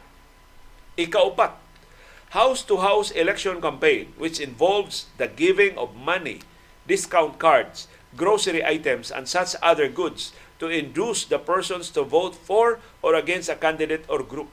Karoon na bang house to house, doon ay bugas. So, vote buying na. Pero atol ni campaign period, karon na himo pa mo makapanghatag. Pero atol sa campaign period, dakop na mo. So, tabang mo og memorize ani mo mga lagda, i-document ninyo kini mo mga kalapasan aron ma-disqualify ka ng mga bintahuso o mga bintahusa ng mga managan sa barangay o sa nguniyang kabataan elections. Ikalima, holding bingo games, talent shows, or other similar activities that involve the distribution of prizes by the candidates or their supporters or by any person in which the names of the candidates are mentioned and their photos are displayed. So magbingo sosyal mo diya sa inyong barangay. Pero nga sa kandidato nga nagtangsa mo na tunga. Dako. Klaro kay ninyong bingo nga politika mo ituyo anak Ikaunom, employing the Hakot system or the gathering of two or more registered voters to a specific place before election day and on election day for the purpose of distributing money or anything of value and or sample filled out ballots. So hinakotay na, ya, tapoko na. Ang tapok, ang definition sa complex tapok, two or more. Biya. Duha o mas daghan pa, tapok na, dakop na sa bisperas or sa adlaw sa eleksyon. Labi nang dunay i-distribute ng kwarta or bugas or sardinas or unsa nga anything of value. Ikapito, kini kontrobersyal ni o maglabigit ning mga bangko. Tanawan ninyo unsa ni ka feasible mapatuman ba ni COMELEC causing the splitting of the amount of at least 20,000 pesos to smaller denomination of 100 pesos, 50 pesos, or 20 pesos during the period of five days before election day and on election day, except when necessary to or in connection with the occupation or business of the possessor. So gawas lang kon na kay videoke, na kay karaoke machine nga sinsiyo mo halin. Do na gani magpasensiyo og 20 mil pesos o mas dako pa nga kantidad ngadto sa mas gagmay nga kwarta. Tag 100 peso bill tag 50 peso bill or 20 peso bill presume act na na o vote buying tuyo ana vote buying na. Gina Ganun, magpasensiyo ko taong ka, anong gadahan ko taong ka magpasensiyo. Kabulto ang bulsa. So, tuyo ana, vote buying na gina. Pero ang imong pasensyoan, 10 mil ra, okay ra. Kay 20 mil man ang threshold. 20,000 pataas. So kung 2 milyones na nang gipasensiyo diya sa bangko, oy, ya 5 days before the election, i-report na sa bangko. Or balibara na sa bangko. Otherwise, makasuhan ang bangko Kay niya na ning lagda sa Comelec. Di nakakapasensiyo o 20 mil pataas 5 days before the election. Sugod 5 days before the election. Labi na sa 4 days na lang, 3 days, 2 days, 1 day na lang, or sa election day itself. Wa na'y makapasensiyo. O gingon anang kandidara. Ikawalo, conducting medical missions, legal aid services, feeding programs, or any caravan offering any or all of these services in a certain barangay or locality in which the names of the candidates are mentioned and their photos are displayed. so mag medical mission mo, mag free legal clinic mo, hinauto nga sa kandidato. Ang kandidato mismo may manghatag, dakop. Kay klaro na nga, vote buying. Ikasiyam, giving and distributing and receiving any assistance or ayuda except those which are normally given to qualified individuals such as but not limited to basic needs in the form of food, transportation, medical education, burial, and such other similar assistance during the campaign period, day before election day and election day. So gawas lang kun ang ayuda kana bitong gi, gi-schedule na panalitan. 4-piece. Kung maatol ang distribution sa 4-piece sa campaign period, dili na siya prohibited act.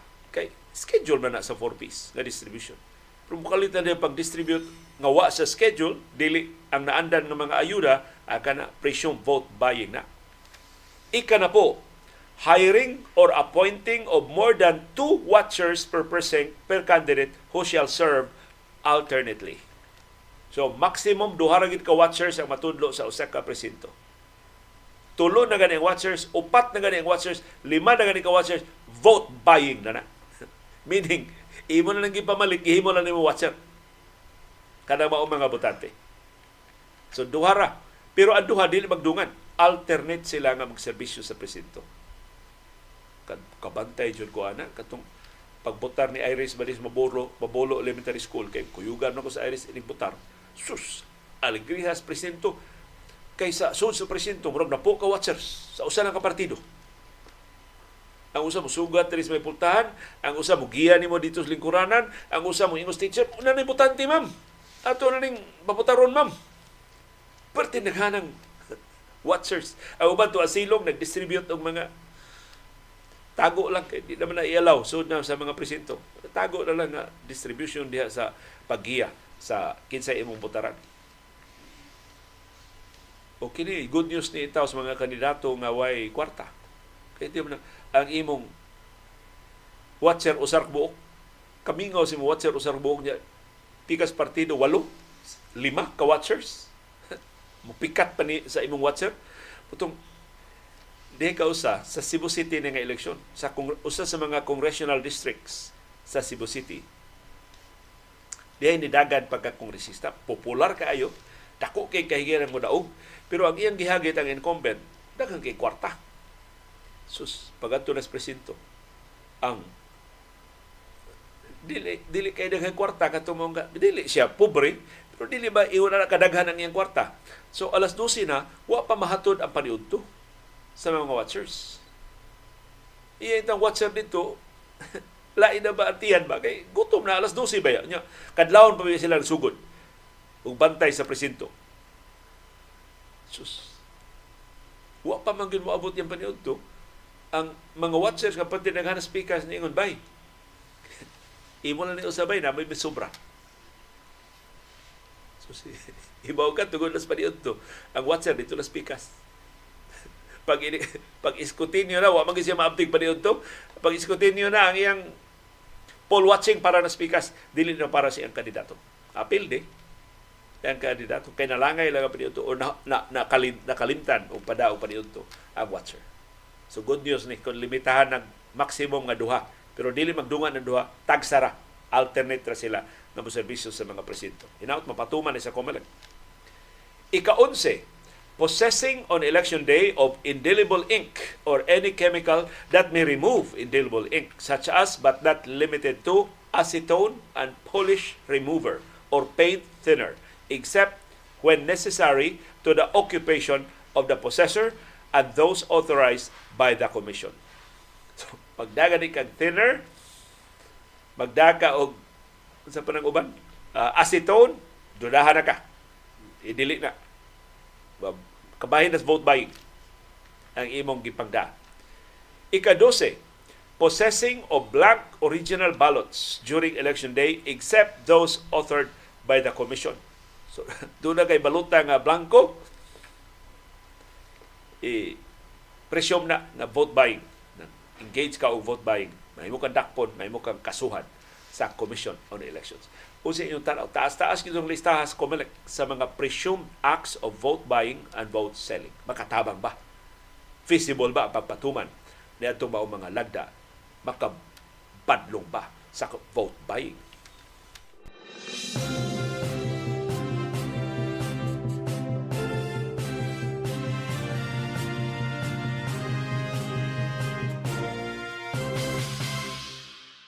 Niya puslanon nga pahinumdom ang kapulisan labot sa ilang mga checkpoints. Kaysa kung giingon, karon nga apilo na og tan-aw ang kwarta, daghan kay mga pulis interesado ini. Kaniya to, tapulan naman silang mga checkpoints, pero karon nga pwede din sakmito ng mga kwarta nga i-presume nga para vote buying, daghan kay interesado ani nga mag-checkpoint. So ni ang lagda sa PNP. Kila consciousan mo sa inyong mga katungod. Kay checkpoint na dili mahimo nga abusuhan sa bodiha sa mga checkpoints. Labi nagduna mo sakyanan o kat, bisan kadtong na, nagsaking motorsiklo o bisan kadtong nagbaktas na sitahon diya sa checkpoints be conscious ining maong mga lagda Matod sa Philippine National Police, ilang pahinumduman ang tanan nila mga sakop ng ilang magamit at diha sa checkpoints, visual search ra. So kada checkpoint, visual search ra. Di sila makakuot sa imong bulsa. Kaya kada pagkuot bulsa, kap-kap naman na. Dili man na visual. Dili sila makapugos pag-abli sa imong bag. Kay visual search ra ang matugutan des Comelec. Ang makitaan ra sa imong bayhon. Ang makitaan ra sa gawas. Dili sila makapanglitli sa sud. So ingon sa PNP, patan driver, uh, sakyanan, pahunungan sa checkpoint, instructing drivers to open the compartments is prohibited. Of course, ablihan ni mo sakyanan kay gusto mo tanaw ang polis. Ingo lang siya mo tanaw sa sud. Iya bay ablihin ang dili. Di na na mahimo. Di na nakabahin sa visual search. Na bag sud sa sakyanan. May siya bay ablihin ang bag. Prohibited na. Dili siya makapaabli og bag. Siya man mismo yung mga abli or iyang suguon ang nasa sud sa sakyanan pag-abli. Di na appeal sa visual search. So timanin na ninyo ha Dili makapugos ang kapolisan. Gawas ko, voluntaryo kag abli sa mong compartment. Away, problema. Wa kay gitaguan. Siguro wala di ka piskan diha og shabu. Aptik sa kani mga polis aron ba lang yun pagpangita atraso ba? Bantay sa yun nga di ka diha platiran o mga ebidensya. Pero ubos sa balaod, dili ka obligado o di ka mapugos pag abli sa imong compartment. Di ka obligado, di ka mapugos pag abli og bagahe Maggamay, madako man nga bag na nasud sa imong sakyanan. Kipasalig sab sa kapulisan nga ang tanang PNP personnel nga moduma og mga checkpoints pasulubon o mga body cameras. So pulis gani nag t-shirt lang questionable na ilista na nga isumbong na litratuhin na isumbong na nganong nagman siya checkpoint kay ubos sa lagda kinahanglan silang uniformado in full uniform with body cameras. So batod sa PNP, ang ilang ipatuman ang plain view doctrine sa ilang visual search. Kana ra makitaan sa kapulisan. Di na sila mong manguot sa bulsa. Di na na ipahukas na imong medyas. visual search ra or plain view doctrine ang ilang ipatuman. Ang definition sa PNP sa plain view doctrine sa pamamagitan lamang ng pagtingin sa loob ng sasakyan. So muli lang ka sa sakyanan. Di ka mga dito sa sud sa sakyanan.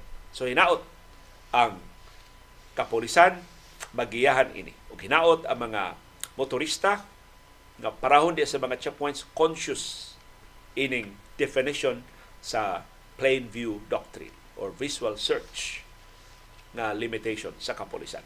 Igol sila makalili, di sila makapangabli sa compartment, di sila makapanguso pangabli o mga bags o ubang pribado diha ng mga kaptangan.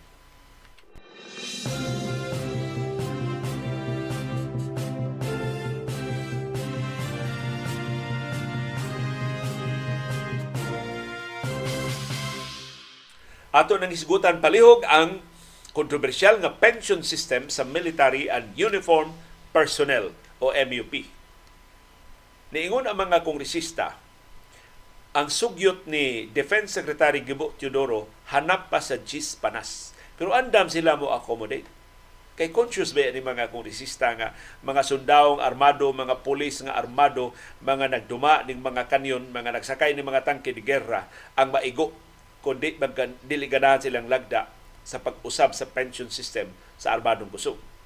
So sa sugyot ni Teodoro nga ang indexation nga gustos mga korisista ibanan to 50% na lang ibalik o 100%. Pasabot ang indexation kung musaka ang sweldo sa active service, musaka sab ang pensyon sa mga retirado. Ang gustos mga korisista kung musaka ang sweldo og usa ka libo panalitan sa aktibo sa serbisyo, ang saka sa pensyon 500 pesos ra. Ang 50% ra mo saka sa pensyon. aron dili kayo maglisod ang gobyerno. Pero yung gusto ayaw. Masuko ang mga sundao na armado ba na sila? 100% ang indexation. So niingon karon si kongresista Joey Salceda, di man siya kasupak ni Teodoro, kay kahibaw man siya si Teodoro, way parintihay sa Malacanang? Igagaw man ni sila ni Presidente Ferdinand Marcos Jr., ang mga Teodoro, naingon, okay, kung i 100% lang gihapon ang indexation, dugangan nato og 1.2 trillion pesos ang gasto sa gobyerno. So kung tumanon ang sugyot ni Teodoro, dugang 1.2 trilyones pesos ang magasto sa gobyerno. Mato ni Kongresista Joey Salceda, ipuno ni nila sa 2.2 trilyones pesos nga balor sa actuarial reserve deficiency sa MUP pension. So kadtong 50% ang gasto adto 2.2 trilyones pesos. Kung i 100% mapunan og 1.2 trilyon pesos, moabot na og 3.4 trilyones pesos ang takilis gobyerno para sa pension system sa military ug uniform personnel ato ni klarohon sa atong kasundaluhan o sa mga sakop sa ilang pamilya, wa tay problema. Pasidunggan nato ang sakripisyo sa atong kasundaluhan, pero di sa tingali mahimong 100%. Oy. Nga mo'y amot bisan usa kadako unya 100% pa sa uminto sa sweldo sa active ang sweldo ang usmin uminto sa sa pensyon. Sana all. Kung himuon na lang to sa military o uniform personnel, ngano di man na to ihatag ngadto sa mga trabahante sa pribado nga mga kompanya. Pareha man ang ginhanglan. Mga trabahante sa gobyerno sa GSIS. So, matod ni Salceda, ang ilang impresyon sa suggestion ni Defense Secretary Gibo Teodoro, although di niya isulti, di siya gusto nga mubayad ang mga naas aktibo sa serbisyo. Mao ni gusto ni Teodoro. Di lang niya i-spell out ba? Pero mo niya gusto Naway, dili, dili pa bayron ang mga naa sa aktibo sa serbisyo. So ningon si Salceda, dili sana mahimo. So ningon si Salceda, ilang usbon ang pension system aron nga dili kayo mahal para sa gobyerno. Kita mga magbubuhis mga mo bayad ana. Pero di sa disruptive. Na mawad-an sa intawon og income ang mga sundao. Pero gi-illustrate naman ni kadagkog sweldo sa atong kasundaluhan unya ang kuhaon less than 9%. Kay iya naman naman eh. Sugdan sila kuha og 3%, ma 5, ma 6%, una pa ma 9% ang deduction sa ilang suhulan. Anam anam. Aron nga ilang ma-realign ang ilang sweldo kay na budget na ba yung tao na sweldo sa sa atong kasundaluhan. So nagpaabot si Kongresista Salceda nga silang Finance Secretary Benjamin Diokno musukwahi aning sugyot ni Defense Secretary Gibo Teodoro. So ingon si Salceda, ila sang hatag higigayon ang Malacanang nga magsabot. Kay pulos man ni sila executive department. Pulos man ni sila sakop sa gabinete. Si Diokno ug ang mga economic managers o si Teodoro ug ang mga defense establishment officers. So, kung maha, mahapsay na na sa mga economic managers o ni Teodoro ang nakasungit nila ng baruganan, dawaton sa mga kongresista ang bag-o nilang sugyot. Tulura gyud kalagda mato ni Salceda ang iyang gustong amugiya nila sa pag-usab sa pension system. Number one, guaranteed salary increase. Gusto niya sa di pa ipatuman ang kausaban, umintuhan ang suhulan sa mga sundao o gubang uniform personnel. Number two, guaranteed pension increase. Doon ay aumento sa ilang pensyon. Dili na 100% pero umintuhan ang ilang pensyon sa mga retirado ng mga sundao o mga polis. O number three, guaranteed funding source. Na doon ay kwarta ang gobyerno. Ika, lahutay ini. Nga dili mangutang ang gobyerno. So kadto, kinahanglan doon yung contribution sa aktibo nga mga sakop sa Armed Forces of the Philippines, sa Philippine National Police, o sa ubang mga uniform personnel. Pero ang Department of Finance, klaro na ka ang ilang baruganan ni Sukuhay gyud sa sugyot ni Teodoro. Maton ni Diokno, ang paglimit sa MUP pension contribution ngadto sa bag-o ra ng mga entrance o bag-o ra mga sundao o mga pulis. Way appeal ana sa aktibo karon nga serbisyo nagpasabot maabtag 60 katuig ang gobyerno una ang military o uniform personnel pension makaabot og sustainable level. ang sunod ng henerasyon maoy mo sa pupo ining hugaw nga gibilin ining administrasyon na pero nga bisyon man gyud ang Marcos administration nga iyang usbon ang pension system sa military o uniform personnel hinaot matuman na ining administrasyon na. Normal ni mga panagsungi Kay nakalilain ba ang interes sa nakalilain nga mga sektor? Pero hinaot, makakita og happy compromise. Nga way kodita nga muulbo, pero di sad koditahon ang atong panulanan nga mabangkaruta na lang sarta. Kay kita na lang sa magsige og takilid para 100% nga libre ang pensyon sa mga sundao, mga pulis o mga uniform personnel. Di sab na makiangayon.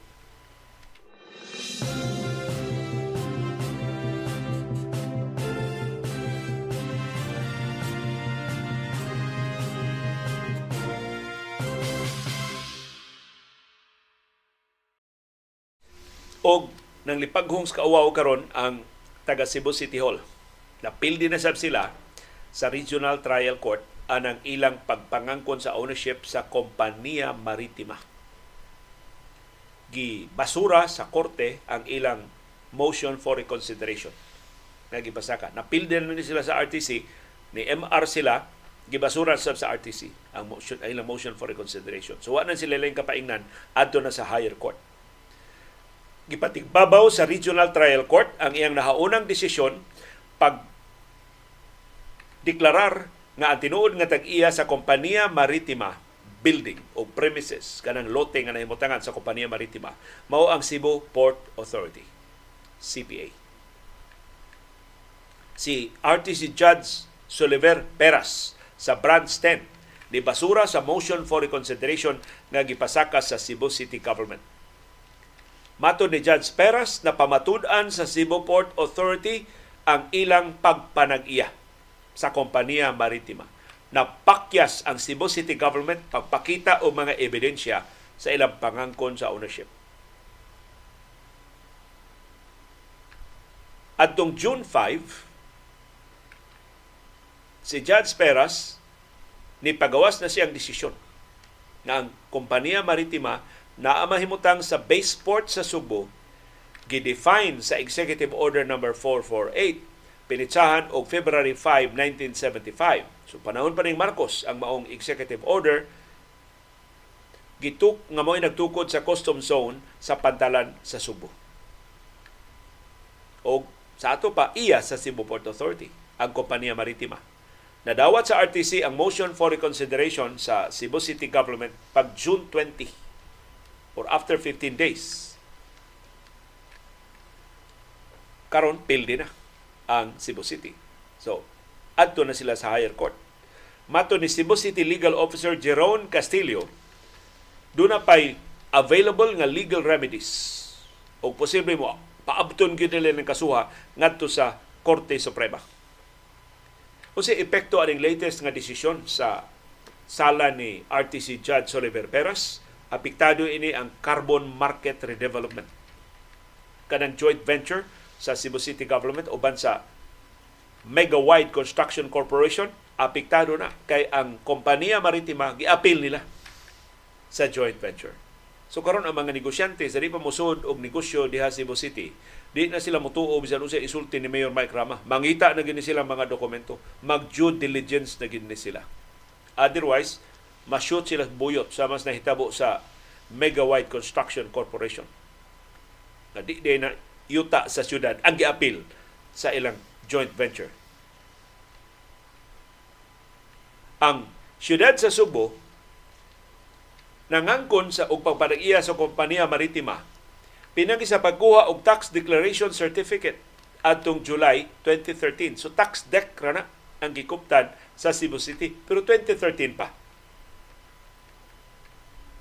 Pag July 7, 2015, ang CPA nga mo'y nagrepresentar sa national government ni auhag sa Regional Trial Court pag pugong sa Cebu City Government pag exercise of ownership. Apil na ang pag paggamit ana sa redevelopment plan sa carbon. So, ang gidapigan sa RTC ang Cebu Port Authority. Kay mas ligon ang ilang mga ebidensya sa pagpadag-iya sa kompanya maritima kaysa tax declaration lang na may gikuptan sa Cebu City Government. In fact, ang CPA karon ni awhag sab na ipabasura na mga tax declaration na void wala epekto dili na balido ang tax deck nga gihuptan sa Cebu City sa ilang pagpangangkon o pagpadagiya sa kompanya maritima. So lain ng ebidensya na pataka like kining lideratuha. Doon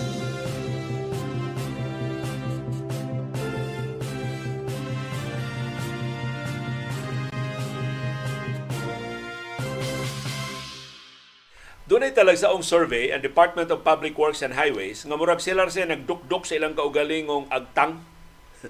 Nag-survey ang DPWH sa tanang national roads dinhi sa Central Visayas. Pila ka kilometro ang maayo, pila ka kilometro ang batik. Na daghan naglibaong, daghan na kay buslot Og mao ni ang resulta sa survey sa DPWH nga ilang gihimo atong October 2021.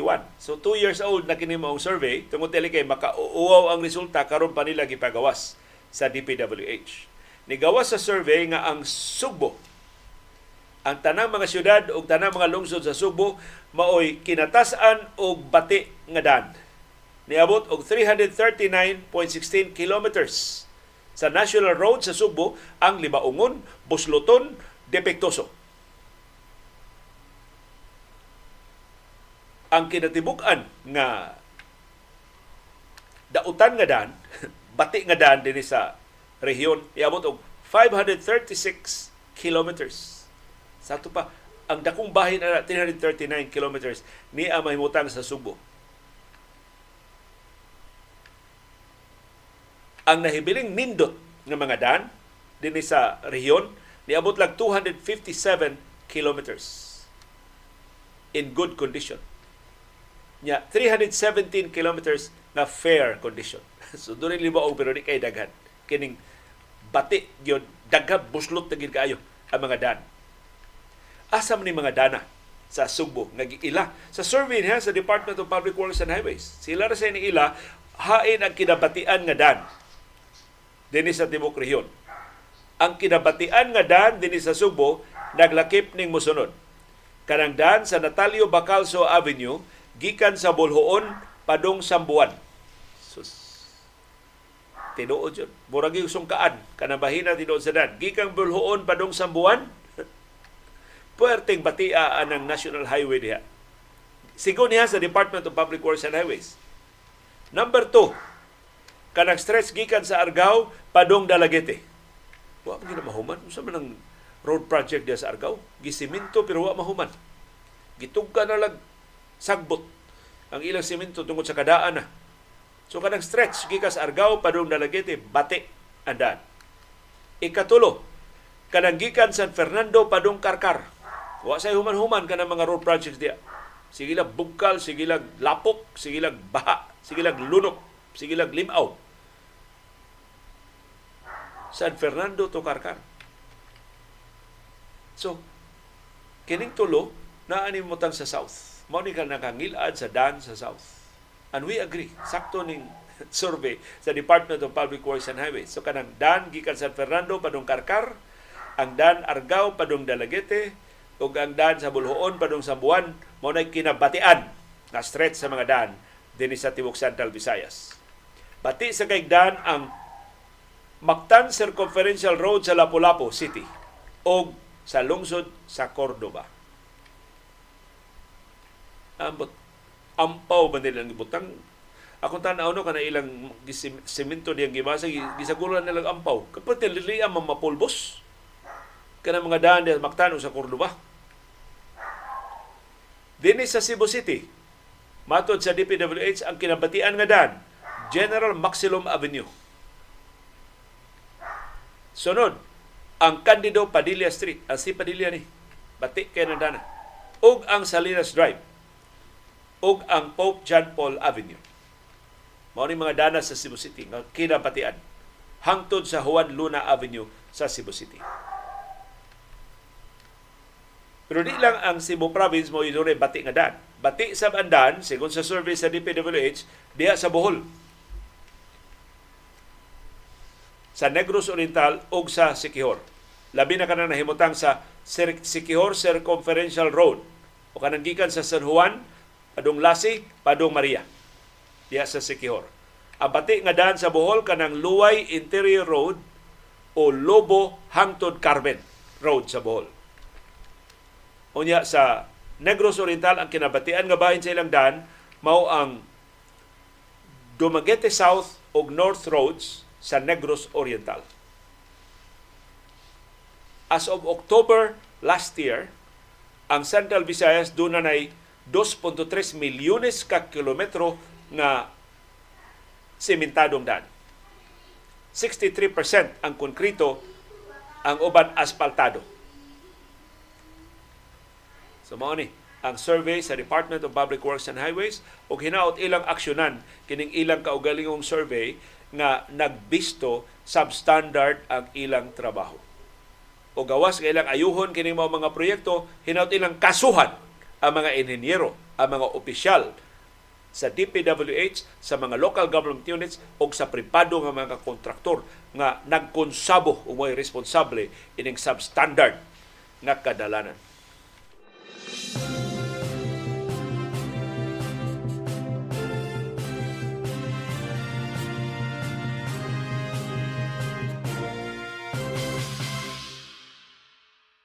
Ang maay balita gikan sa Armadong Kusog nilampos ang rotation o resupply mission ngadto sa BRP Sierra Madre sa Ayungin Shoal. Why insidente? Why water cannons? Why military grade laser? Why blockade? Why dangerous maneuvers nga nahitabo?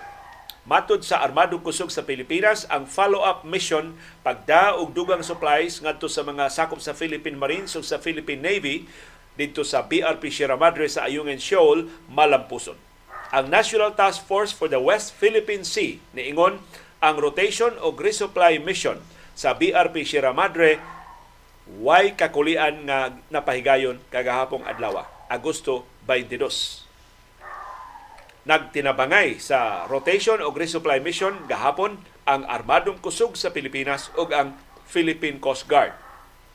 Matod sa Armadong Kusog, this latest mission was able to deliver fresh provisions to our military personnel stationed on board BRP Sierra Madre. ang China ni deploy og upat ka militia ships gikan sa Mischief Reef o sa Panganiban Reef aron sa pagpahigayon og blockade. So nakita sa Badong Kusog doon upat ka barko nga gipakatap ang China.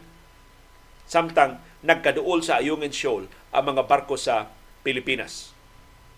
Ang mga barkong gikargahan sa mga pagkaon ug ubang supply sa kasundaluhan gieskortan sa duha ka barko sa Philippine Coast Guard ang BRP Cabra o ang BRP Sindangan.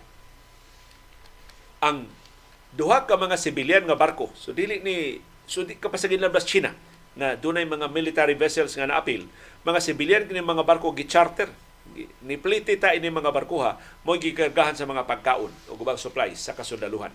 Mao ni ang Onaysa May 1 ug ang Onaysa May 2 sila mao'y gikargahan sa mga supplies. Nakadunggo ang duha ka barko gikarga sa mga pagkaon sa Ayungin Shoal alas 9:07 gahapon sa buntag. Why kakulian? Why ni babag? Sa bahin sa China. So, nagsilbi ba ang hudlat sa Joint Patrol nga sugdan karong adlaw?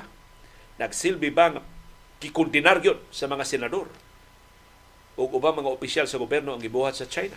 Na dili lang ang mga chuwawap sa China mao'y nipasuwabi. Nangisog na ang Department of Foreign Affairs o ang armadong kusog. Gipatawag na gani ang Chinese ambassador to the Philippines tungod atong insidente sa ilang paggamit ng water cannons. Nadutla na ba ang China nga ang Estados Unidos, ang Australia, ang South Korea, ang Japan, ang Canada, ang Britanya ug ubang kanasuran ni padayag silang hingpit nga suporta. Apil na ang European Union hingpit nga suporta sa Pilipinas ug hingpit nga pagsaway sa pagpangahasi sa China diya sa West Philippine Sea. So, I think mo ni labing epektibo nga panagang sa Pilipinas. Mo ni alas sa Pilipinas batok sa China. Ang atong pagpalabang, ang atong pag pakig-alyansa sa Community of Nations nga nitahod sa international law. Sa United Nations Declaration United Nations Convention on the Law of the Sea o UNCLOS. Na mo'y nag-govern, mo'y nagduma anang paglawig sa kalibutanon ng mga karagatan sama sa South China Sea o pagtahod sa ownership sa Pilipinas sa West Philippine Sea nga gipatigbabaw sa arbitral ruling in 2016 nga kanang West Philippine Sea kabahin na sa exclusive economic zone sa Pilipinas. Sa ato pa sakop sa atong nasudnong teritoryo. Kanindot, kung ang tanang kanasuran mo suporta ini, ang China na lang o ang iyang aliadong mga nasod maoy musalikway ini maong desisyon. At doon ay laing ni salikway ini ang kanhi presidente iya ko nang ilabay sa waste basket. Kini maong desisyon nga ni pabor sa Pilipinas batok sa China. Ambot asa siya tinuod nga nakapusta.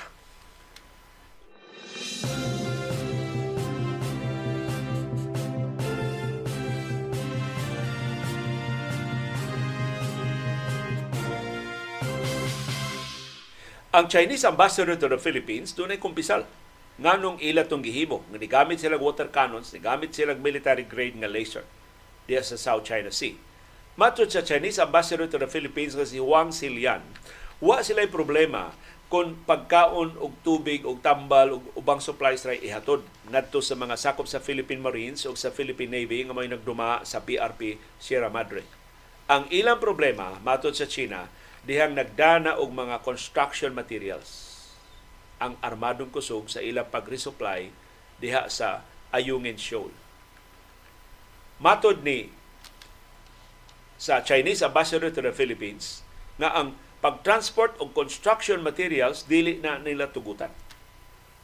Kay para lagi nila ang Ayungin Shoal ila. Pero di sa nila pagutman ang mga sundao. So pwede na sa kuno ang mga pagkaon. Asam na puyo ang mga sundao, taya naman kayo ng BRP Sierra Madre kung dili na ayuhon. Binuang sa ni Baruganan sa China. So matod sa Chinese ambassador to the Philippines nga si Wang Silian, there was never there has never been a problem with the delivery of humanitarian supplies because there is a special arrangement for it. Nangintriga na sa siya. Doon ako na'y kaayuna, kauyunan, isugot ko na China na magsigitag daw og pagkaon o humanitarian supplies sa atong kasundaluhan.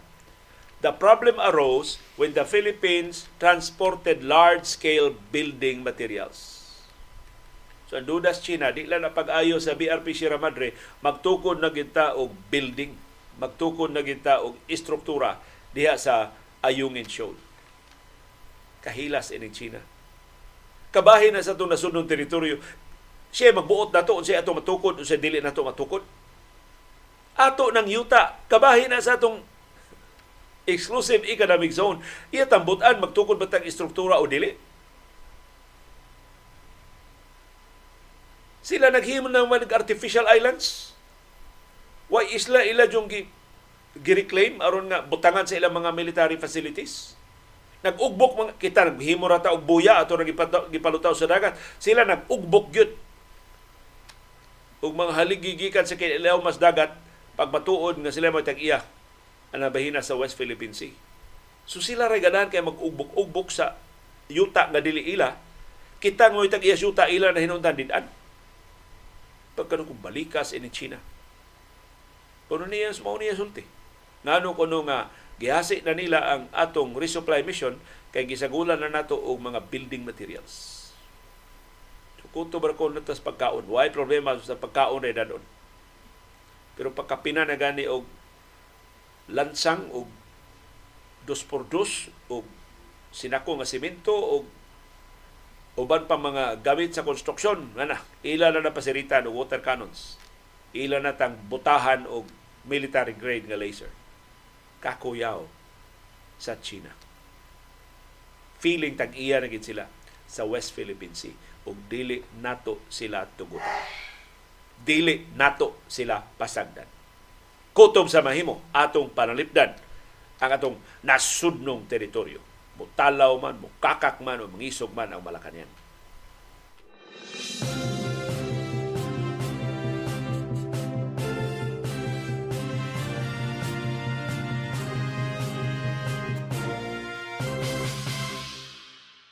Sa iyang bahin, ang Philippine Ambassador to the United States nga si Jose Manuel Romualdez ni deklarar Human atong insidente gi water cannon ng atong mga barko sa West Philippine Sea, gi tirahan ta og military grade nga laser na, nisangpot og temporary blindness sa atong mga personnel sa Philippine Coast Guard.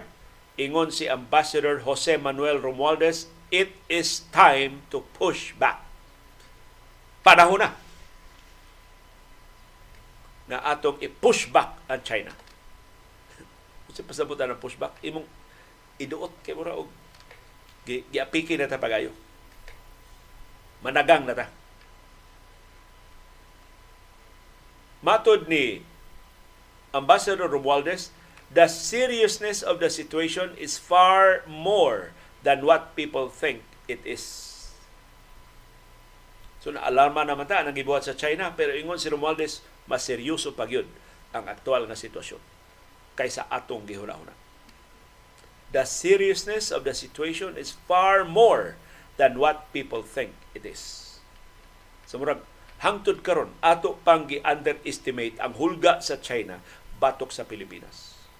Kaingon nato kung ang gihulga sa sa China ang West Philippine Sea, ingon si Romualdez, mas seryoso pa ang hulga sa China. It's very serious. We can actually lose a country if we don't watch it. Labihan na kaseryoso nga kung wa tay himuon, posibleng wa na tay nasod. That's how serious this thing is. One day, we might find ourselves that we don't have a country. Kung wa tay himuon karon, kung di ta mo sukol karon, kung di ta manalipod sa tong kaugalingon karon, posibleng wa na tay nasod ugma. I'm sure daghan pa kaayo tangwa mahibawi kung sila ang gihimo sa China. Karon mga pasumbingay pa lang ni nga si Romualdez na hiagob og smear campaign nga si, si Ambassador Romualdez gihimuan og fake nga memorandum gitangtang siya gikan sa iyang katungdanan. Pag-check nila sa dokumento ang nipirma si Tede Boy Locsin na di na mas Tede Boy Locsin mo Foreign Affairs Secretary. So mura kini ba mga fake news nga gipakatap sa niaging eleksyon?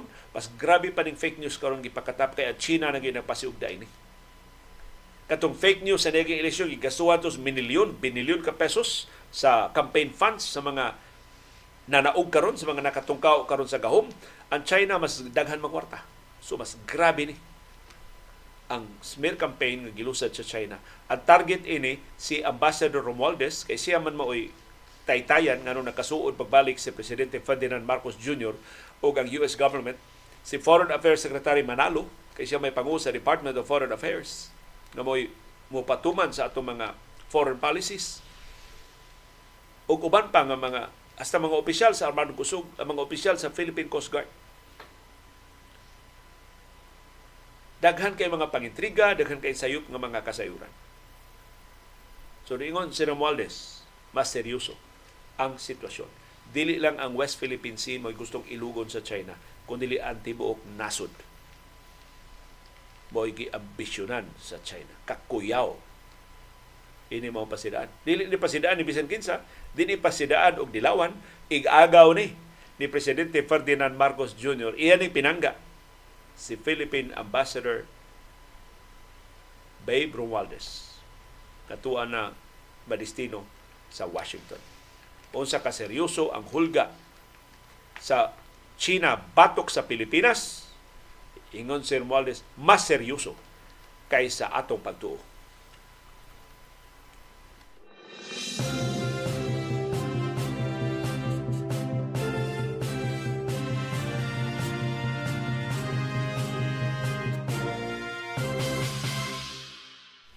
Giamaaman sa Estados Unidos sa Pilipinas kay mura mang ning luod nganong wa pa apila. Ining joint patrol karong adlaw diha sa South China Sea. Apil na sa West Philippine Sea. Apil apilo nag agi sa mga barko sa tulo ka higante nga mga nasod. Ang labing dagko nila ug labing bag-o nila nga mga barko nga igugubat mo'y mag joint patrol karong adlaw Miyerkules diha sa South China Sea. Ugoy apil ang Pilipinas pero nipasabot ang Pentagon, ang Defense Department sa Estados Unidos, wa nila giisnab ang Pilipinas. There was no exclusionary purpose. Na wa nila imbitaha ang Pilipinas sa joint patrol nga ipahigayon karong adlaw sa Estados Unidos, sa Japan o sa Australia. We certainly do exercises with the Philippines. I don't think that there was an exclusionary purpose here is just a trilateral exercise that the United States is participating in. This is just one instance of this being a trilateral exercise with just these three countries. We conduct exercises all around the world that include other countries as well. So mo ni katinawan sa Pentagon na wa sila tuyo pag-isnab sa Pilipinas. Ang disenyo lang gid ini kini tulo ka nasod may makaapil Japan, US, Australia. Ako tanaw, diplomatikan ho na na nga pagpasabot. Pero mas tinuod to asulti sa militar sa Japan. Wa pa apila ang Pilipinas or ang Pilipinas ni kanselar sa ilang participation kay gagmay kay ilang mga barko dili matugpahan sa mas dagko nga mga eroplano nga igugubat sa participating countries. So maybe kabahin sa ilang joint patrol, dili lang ang pagpatrolya, kundi ang pagtest sa ilang interoperability. Kung usa sa mga sukdanan sa interoperability, ang mga eroplano sa US makatugpa ba sa barko sa Japan? Ang mga eroplano sa Australia makatugpa ba sa mga barko sa US? Mga ingon ana, nya di ang atong mga barko dili man capable nga tugpahan sa bisan unsang mga eroplano kay mga dagko mga eroplano magamiton sa joint patrol. So mo na rason. Ngano nga why appeal ang Pilipinas sa joint patrol karong adlaw kasalmutan sa Estados Unidos, sa Japan o sa Australia, mulata sila, mo assert sila sa freedom of navigation diya sa South China Sea. Now, of course, i-challenge i- sila sa China, pero ang challenge sa China, radio challenge lang. Babag-babagan sa China, marong maikog ang China, kay mas dagko man kini mga barkuha kaysa ilang China Coast Guard vessels o sa ilang People's Liberation Army naval vessels.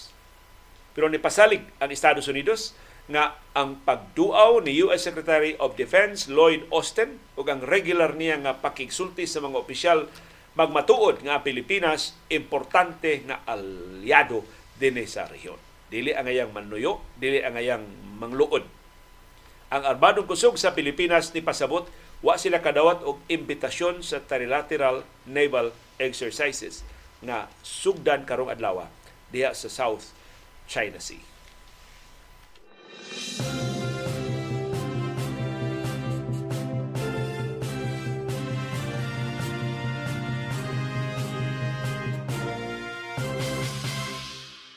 Pero ni ay konsuelo ang Pilipinas, imbitado ang Pilipinas sa uban pa nga mga military exercises na gipasugdahan sa ubang kanasuran. Matod sa Armadong Kusog, mahimong ang Pilipinas mo apil na sa US o Australia joint military exercises unya sa 2025.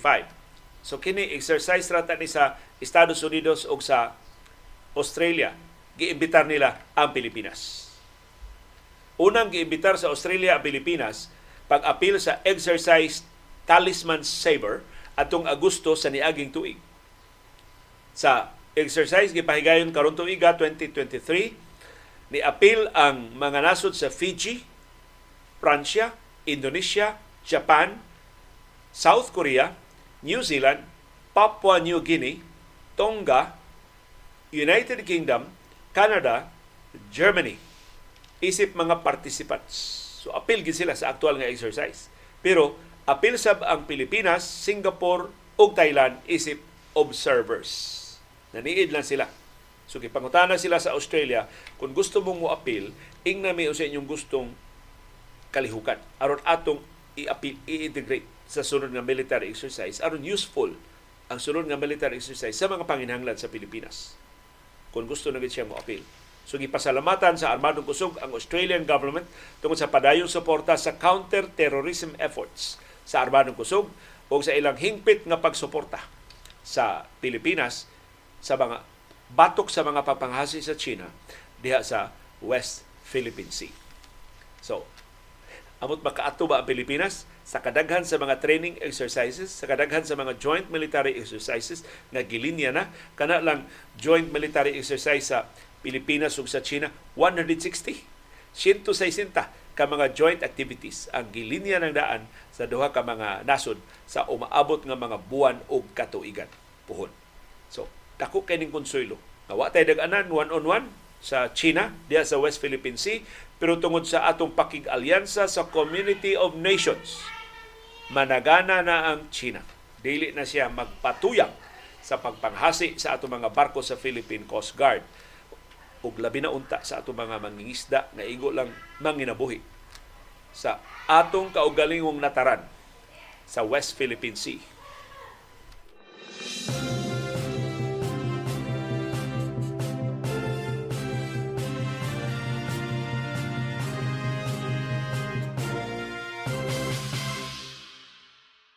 Kumusta ang pangandam sa FIBA World Cup nga magsugod na karong Biyernes?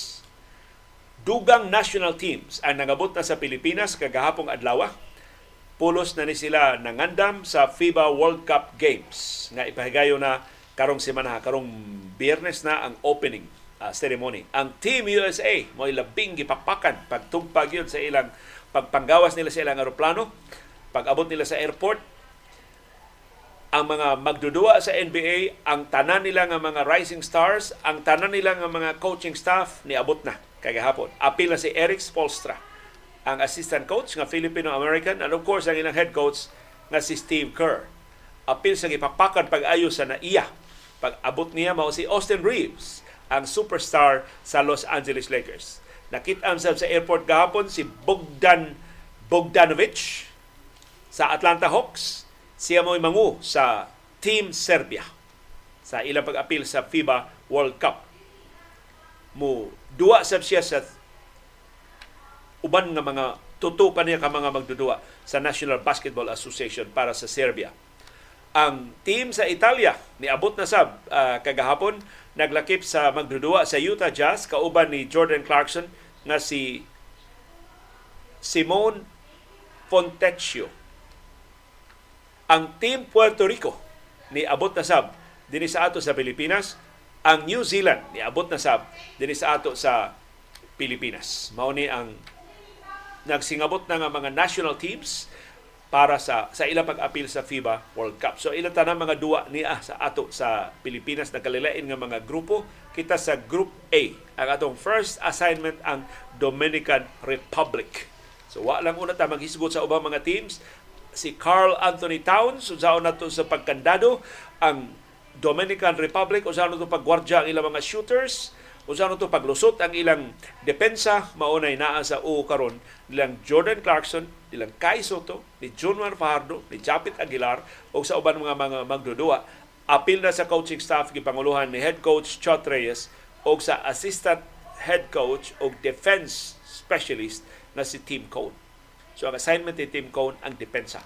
Siya maoy muhugot pag sa depensa sa Gilas, Pilipinas batok sa Dominican Republic. Sunod ng ikasakbang Angola, ikatulo katapusan ng ikasangka ang Italia sa FIBA World Cup. So ang atong mga subuanon nga nakapalit og mga tickets, either manglarga na karong adlaw or ubang adlaw, pero ready na sa sa sus kay nako tong 20 mil ba na ticket og pila na to kadua ang imo makitaan usa ra to ka adlaw.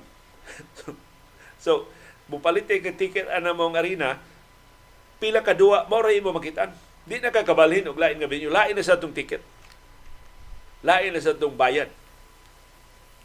So, murag mao mao sa ni nahitabo sa Summer League sa kay doon naman mga amigo nga nakatan-aw gyud ni Kai Soto dito pagduwa niya sa Summer League sa Las Vegas sa National Basketball Association. Ang imo ticket para anang adlaw. So, tanang duwa anang adlaw, eh, just can you please bring CB? Imo makitaan. Unya, ang ticket nimo makabalhin-balhin ka og venue. So, iwala tanaw na schedule, ah, alas 9 mudua ang kuan ang Golden State Warriors ari ko. So, 11 to speakers nga grupo ang Milwaukee Bucks, uh, speakers nga korte adto sa gudua di magbalhin lang ka. Unya, convenient kayo kay gawas ato mga duwa nga daghan kayo mga mga superstars mingo man ang ubang mga Summer League Games sa National Basketball Association. Yan na. Kay susayuha sa among bisita din gihangop ni CB Girl. Excited kay si CB kay ang among bisita karon buntaga si Ma'am Eileen man. Kay doon na may transaction si Ma'am Eileen o ba ni Dr. Iris Sibno. Kuyawa to Sibna. Na ako na bangko na sudlag auto gahapon sim diri sa konsolusyon. Hmm, so doon, wad break tong auto hasim Muna is sus excited pa kay si CB dili pa magpapugong. Mo greet lang si CB ninyo. Good morning everyone. Good luck sa Gilas Pilipinas sa FIBA World Cup. Sibno, hinaut ang Gilas Pilipinas mo pakayab gyud sa atong nasundong bandila kutob sa mahimo atong yung panalipdan tip ang atong kanungganan sa basketball kay talag sa uning kahigayon na ni ata sa atong kaugalingong korte hinaot makat hatag ni bintaha sa atong mga magdudua sa Gilas, Pilipinas. Mungtana sa si CB nga excited kaayo. Kumusta man ninyong pamahaw? Alas 8 naman, nakapamahaw na ba ang tanan? Si CB, naka-dentastics na ni si Ars? Naka-dentastics na si CB. Sus, nakapamahaw na sa ni si CB Girl. Why problema. Si CB sayang appetite karon mga adlaw.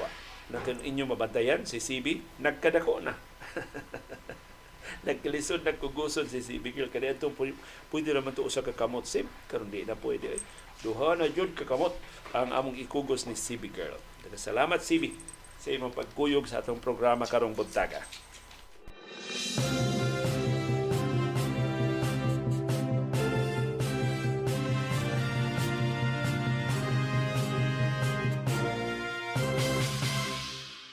Pero usas labing sipa yung pakpak o hangop gyud init jud kayo ang paghangop niya ni Eric Spolstra kay Filipino-American magud ni si Eric Spolstra. Siya labing unang Phil-Am nga nahimong head coach sa National Basketball Association. Makatuo ka nga si Eric Spolstra gusto tong muduwa sa Philippine Basketball Association. Pero wa pa siya kalargas Manila, na-recruit siya as a video assistant sa Miami And the rest is history. Sa diyang iyang gipili ang Miami over the Philippine Basketball Association. Si Eric Spolstra dito na tao, dito nagdako sa Estados Unidos. Pero ang iyang inahan nga si Elisa Celino mulupyo sa San Pablo sa Laguna. So, niingon si Eric Spolstra, I have great pride in being an American. I have great pride in my heritage being Filipino as well. So, usas labing mahinamon sa iyang pagbalik sa Pilipinas si Eric Spolstra. Niya pa, daghan kay kong parintes Pilipinas.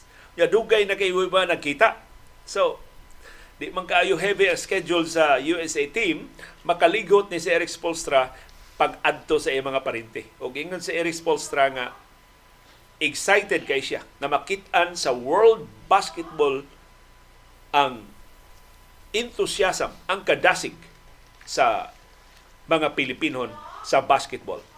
I'm just really excited that the entire program will be able to see the enthusiasm, the spirit, and fan base for the game in the Philippines. Tinuod, why makalabaw sa atong gugma sa basketball? Unang gisaway ta, kamugbo sa Pilipinas kumpara sa ubang nga nasod. Basketball, ganyan yung ganahan. Usaw naman. Ang basketball man mo labing dali kayong maduwa. Di ka kinahanglan og hiraminta, di ka kinahanglan minilyon. Kay kung mag-biking ka, sus, kailan sa mo, mapalit og helmet. Ang imong bike, kinahanglan sa nga dunay kambyada-kambyada aron makasaka ka og ta, saka makas, makatungas ka. Kuan ba? Kuli kayo daghan kay mga kakulian. Pero ang basketball, mahimo ra ka mag, mag dribble-dribble sa imong kaugalingong sala. Mugawas lang kasi imong bahay, butangan nimo ring sa bumbong sa uluyo sa imong bahay. Mahimo na ka dito mag ambak-ambak o basketball suit sa imong kaugalingong nataran. Ang record ni Eric Spolstra, siya ikaduhang labing taas og reign sa isip head coach sa National Basketball Association. Ang number one si Greg Popovich, nga mo head coach sa San Antonio Spurs sukad sa 1996. Sa ito pa, karong tuiga mao nang ika-27th year, ika-27 nga tuig pagka-head coach ni Popovich sa San Antonio Spurs. Si Eric Spolstra, 15 years na siya head coach sa Miami Heat for 15 years. So siya mo second longest tenure diha sa NBA coaches karon. Libano siya isip head coach sa Miami Heat atong April of 2008. Ug sukad ni ato pagkauaw si Eric Spolstra, ang Miami Heat padayong ni dominar sa Eastern Conference sa National Basketball Association. In fact, atong 2012, upat ka tuig siya human na himong head coach og 2013 back-to-back ang kampeonato sa Miami Heat tungod to sa Big Three.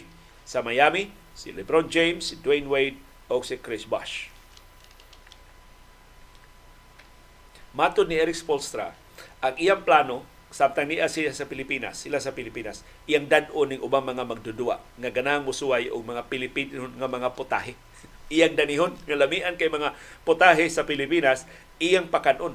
Pero di niya pakanon bisan asa, adto niya pakanon sa ilang kaugalingong kusina. Kay doon na no siya uyuan nga si Tony nga who makes a great lumpia. so iya kuno patilawon sa lumpia siya tiyo Tony ang mga magdudua sa USA team. Iya dad-o dito sa ilang kusina. Ang USA basketball mo do na trabaho karong adlaw usa ka adlaw human sila pag-abot si Eric Spolstra hinaot na jet lag kay siya mo muduma sa USA Basketball Elite Basketball Clinic. Maapil ini ang 40 ka mga bata 40 boys and girls gikan sa high schools o sa colleges sa Metro Manila. So di lang ni mga high school, hasta mga college basketball players mo apil aning basketball clinic. Apilan ni sa USA team. Ngilngiga ini. Maong kalihukan si Eric Spolstra mo'y muduma sa kinatibuk-an sa basketball clinic karong adlaw. Muapil ini di lang di taga Manila hasta ang mga estudyante sa ubang mga colleges o university sa ubang bahin sa Pilipinas. Isabot ng daan sa NBA nga paapilon ining maong basketball clinic. Ang mga participants tudluan sa siyensya sa basketball. Muapil sila sa series of skill development workouts o life skills o leadership development program na dumalahon ni Eric Spolstra para sa National Basketball Association NBA.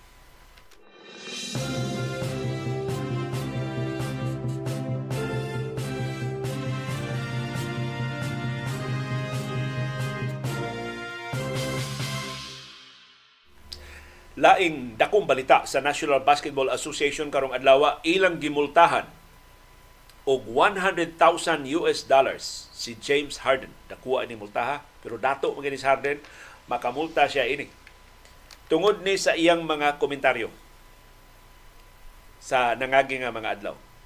So kadto sad mura na sa tuog nasubrahan ba istorya ni James Harden na di kumudwa kun ang amo general manager si Daryl Morey lang yapon diha sa Philadelphia 76ers. Matod sa NBA, ang mga komentaryo ni James Harden indicated that he would not perform the services called for under his player contract unless traded to another team. So mura siya og nisupak, nisukuhi siyang kontrata nga gipermahan.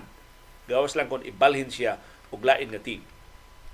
Og sa iyang pagtawag sa presidente sa Philadelphia 76ers na si Daryl Morey isip liar o bakakot Giimbestigar siya sa National Basketball Association o nakaplagan sa mga investigador na ang iyang mga komentaryo na nukad sa iyang pagtuo na ang Philadelphia 76ers dili mo accommodate sa iyang trade request. Nga di siya i-surrender, di siya pabalhinon og laing team. Ang komentaryo ni Harden nga dili siya magmudua sa organisasyon nga maglakip gihapon ni Murray giisip sa NBA nga mao'y labing dako niyang atraso. So dako tong papel ngano nga dako kayo ang multa gipahamdang batok niya. Kay sigon sa National Basketball Association naapektuhan ang rules concerning public trade demands. So maka sama sa uban nga mga players makademanda ka og trade pero mag-agad ka sa team. Di ni mo mapugos, di ni mo mahimong tinuag ti, tiunan og armas ang team So, kumpara ni James Harden o ni Damian Lillard, mas disiplinado si Damian Lillard. Kaya pareha man silang demand ba? Si Damian Lillard ni demand of trade ngadto sa Miami Heat. Si James Harden ni demand of trade ngadto sa Los Angeles Clippers. Ang Clippers niingon ang gipanga, kay gipangayuan man sila sa Sixers ug bugti mga first round draft picks niingon ang Clippers dili mi Ganahan ming James Harden pero di mo give up og assets para niya. Or ingon na kadaghan nga assets nga inyong gipangayo. Mausab ang gihimo sa Miami Heat na ang Portland Trail Blazers, ila ba yung franchise player si Damian Lillard, na ngayon sa sila og daghang bugti. Ningon sa ng Miami, wa mi ana. Si Tyler Hero Ray among baylo o, o kining uban na mga pakapin nga mga magdudua. So sila magkasabot Si Damian Lillard nagpakahilom o nagpaabot o nagagwanta. Si James Harden na malikas, na naway, nang itag-away, nang itagubot. So, si Damian Lillard, public tong iyang demand para trade, wa siya siluti. Wa pa siya lapas, nalagda nga nalapas. Si James Harden, sa iya ng pagpasubingay nga di siya mutuman siyang kontrata, publicly, in anger, mao'y gimultahan sa NBA. Si Harden mag 34 anyos na karong buwana. So, karon ang birthday ni James Harden. Ni exercise sa 35.6 million US dollars nga option para sa 2023-2024 season. Pero uban ang pagtuo nga si Daryl Morey, ang presidente sa Philadelphia 76ers, mo trade niya ngadto sa Los Angeles Clippers. Pero gipanghimakak sa management nga dunay sabot si Murray o si Harden nga i-trade siya sa Clippers. Ang Sixers ug ang Clippers nagsabot-sabot sa posibleng pagbalhin ni James Harden pero wa gyud sila magkatakdo. Wa gyud sila magkauyon. Ug mao nga si James Harden gi sugo sa Philadelphia 76ers dong report ka training camp nato September ha. wa may modawat nimo straight. So, sixer lang gyapon ka ikaw lang gihapoy sidekick ni Joel Embiid. Na parte sukuan ni James Harden na sobrahan iyang kasuko na multahan na hinon siya og 100,000 US dollars sa NBA.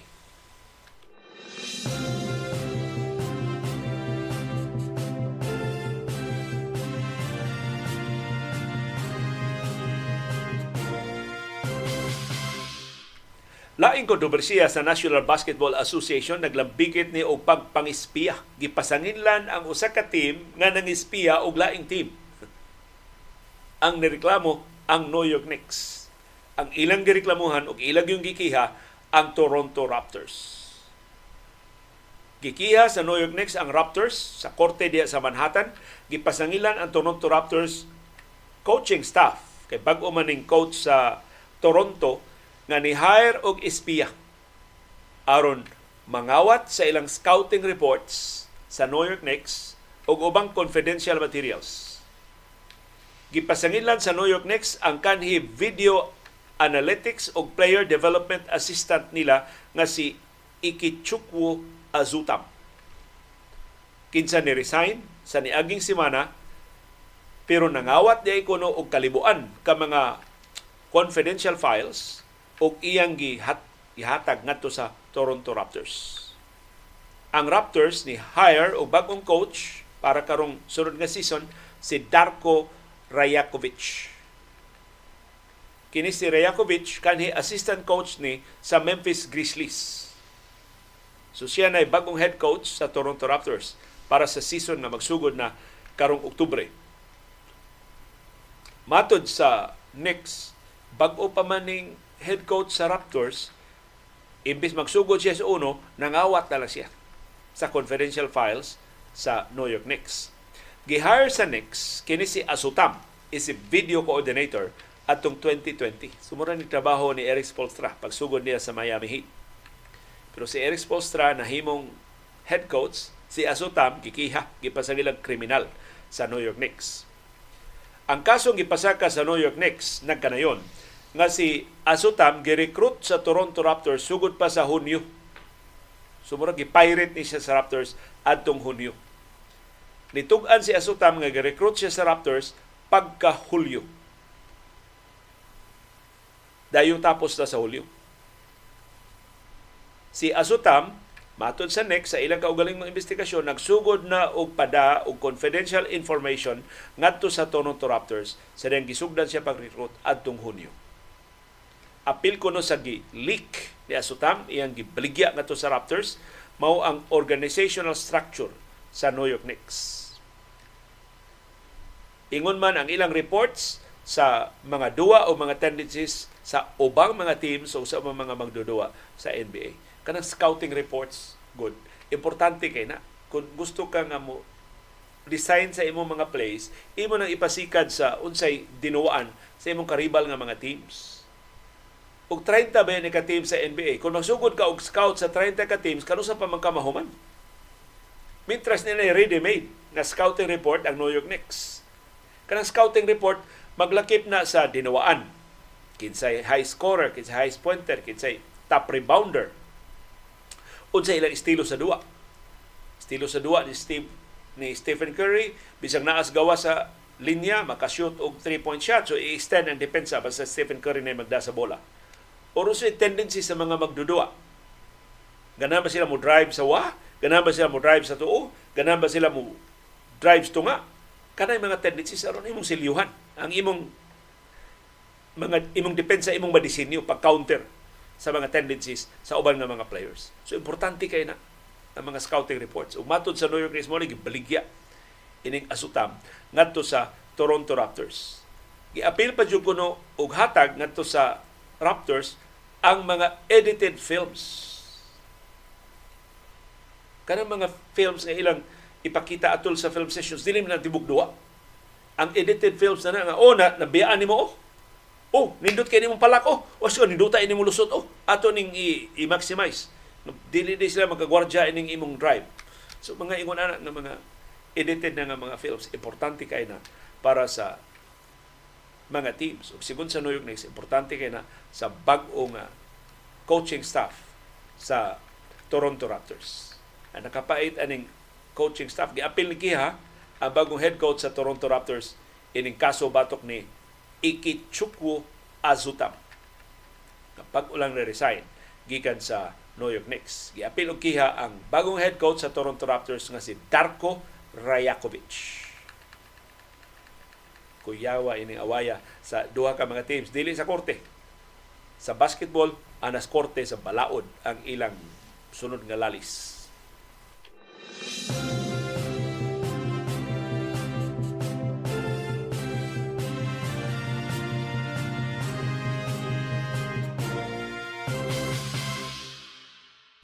Daghang salamat sa aktibo nga pag-apil o pagsuporta sa atong mga programa. Ani ana ang atong viewers views.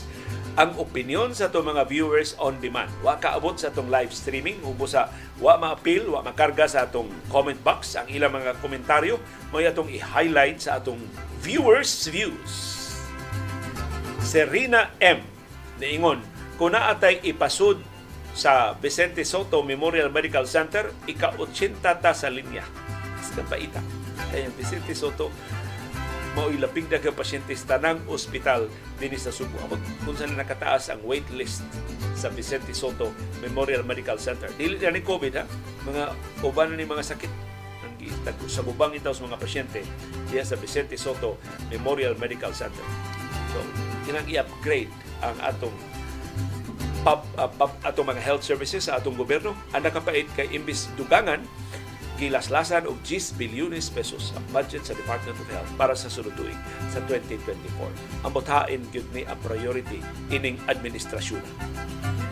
Si Grian Villa Carlos niingon, akong apasumpay sa imong komentaryo sa homily ni Archobispo Sok Villegas ang pagkabilanggo ni Senador Laila de Lima nga halos walay hustisya hangtod karon wa na say dasig nga nagpakabana kay nahiluan na ang paghunahuna sa fake news. Tinuod na. To some extent, si Laila de Lima ang iyang sakripisyo na minimize wa kay ma-appreciate sa katawhan kay gipaunhan man gud mga hugaw nga mga istorya. Kunya fake news ra ba to? Pananglitan. Katong sex video. Giingon nga si Laila de Lima kuno dunay sex video. Kunya Atubangas publiko tan-awon kunuhay ni kanhi presidente Rodrigo Duterte ang kauntol-untol ang baboy ay inanaon niya istorya ba? Na sa sex video na di ko ng babae nga naglases. Kung niya video, chubby ang babae, niya ilang giingon kay bingit-ngit man work si dilima ko to. Pero dili di Dili to si kani senador Laila Dilima. Sa pa mi? Kung sa may naganan ni Dilima. Pila katuig doon lang gihiluan ang katawhan. So, karon ba maluoy ka Dilima makauna na sa Dilima ra. Ano ni palanapaw sa ni. Minyo mo to yung laki ano bang mga connotations na ngayon ana ba? Pero mga laki nga minyo nga dunay lain, mo yung barako sa di siya. Muhimyo sa nila. Pero babae na gani mo manapaw, ilan na kay kulang to paglantaw, babae. Okay rang laki, basta di lang nga babae. Si Gilberto o Gilbert Oporto na ingon, why duda kung gipriso ka og pila ka tuig, naay option sa paglikay sa taas nga chance nga mapatay pero mas gipili na mo atubang inibisan sa kalisod o hulga sa kinabuhi bisan pa man gagmay pa kayo ang imong mga bata tungod og alang-alang sa prinsipyo og dako nga panglantaw sa kaugmaon sa atong nasud nasod. Maunay maong way duda nga si Ninoy Aquino o sa ka hero so yan gi-recount ang mga sakripisyo ni Ninoy Aquino. Pero si Ninoy mura sa itong dilima siya panahon si Ninoy mautong ang katawan o sa bual sa bisag ipriso niya kay gikondisyon man sad ang panguna-una sa katawhan Pilipino nga si Ninoy komunista si Ninoy komunista si Ninoy terorista si Ninoy mamamatay og daghan kay gipatay nga mga tao. Mas ngilngig to ang pangilad sa, Mar- sa administrasyong Marcos sa una. Niya way maka-counter kay wa pa may social media. Niya itong higayuna si Leave the Philippines pero actually di na ni-leave the Philippines. He left the Philippines na na siya sa Alberta sa Canada. Regarding sa utang sa mga Marcos, good luck na lang kay di gyud nila di gyud na sila bubayad anang utanga. Si Lito Alansalon, niingon cosmetic type ang mga approach ni Sara sa isip DepEd Secretary.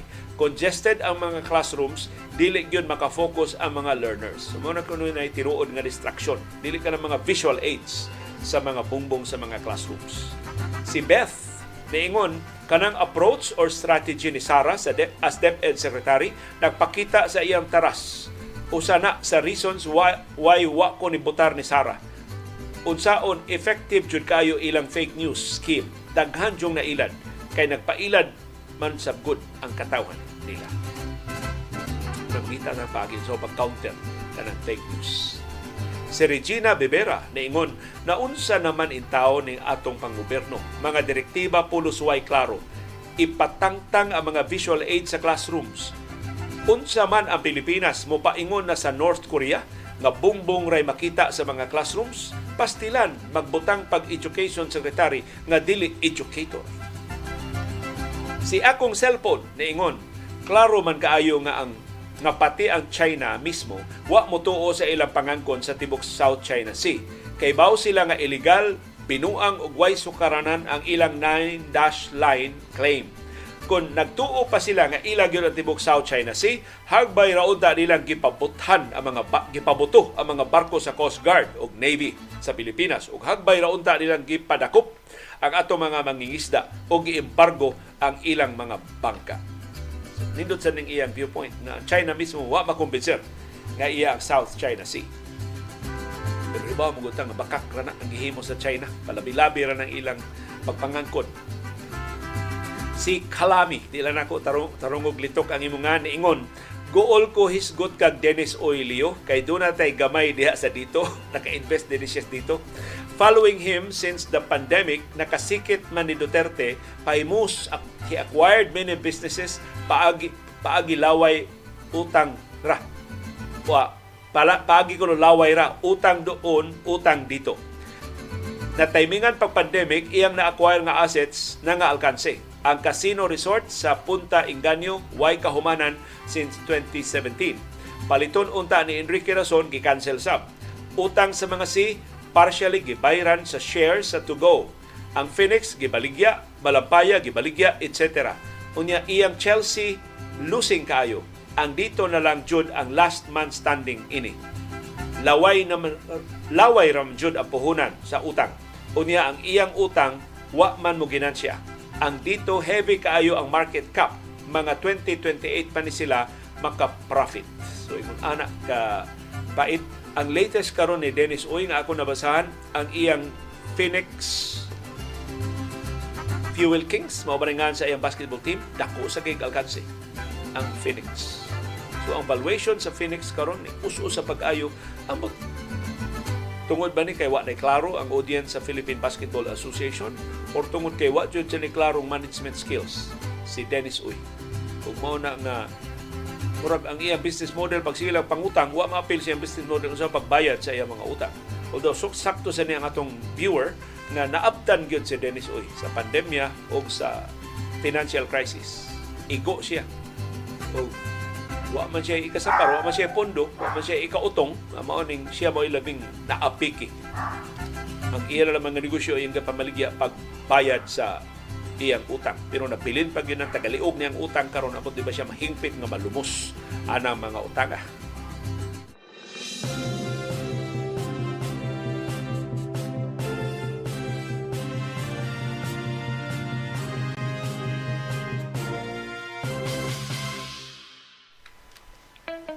Doon ay daghang batang sa kasayuran. Doon ay kasayuran pinadailang. Dali ra kay mahibawan. Doon ay si kasayuran gitaguan. Gilumluman ang ayang kuykuyon sa katawan. Kasayuran kinoy-kuyan. Karong buntaga magbasa ta og listahan. Si kanis Senador Antonio Trillanes mo naghimo ining maong lista sa mga panghitabo nga atong nasaksihan. Na sigon niya, igo na aron kapamatud-an nga si kanhi Presidente Rodrigo Duterte nagtraidor sa atong katawhan. Mato ni Trillanes, imong ma-appreciate unsa kang ngilad ang administrasyon ni Duterte sa una kung imong mabasa kining iyang lista. Kay mauni ang konkrito nga mga gibuhat ni Duterte sa administrasyon niya aron pagbaligya sa Pilipinas ngadto sa China. Ug busa ang tinuod nga traidor pabor sa China mao ang kanhi presidente ining nasura. Number one sa listahan, isinantabi ang arbitral tribunal ruling. Tribunal ruling. So, ang pagbasura kuno sa kadaugan sa Pilipinas sa kaso na atong nadaog batok sa China atong 2016 na asunto. Mao una nga pagtraidor ni Duterte sa atong republika. Ang katawhan Pilipino gibunhian niya. Iyang giingon nga ang atong kadaugan para ra basura. Number two, pinahinto ang EDCA.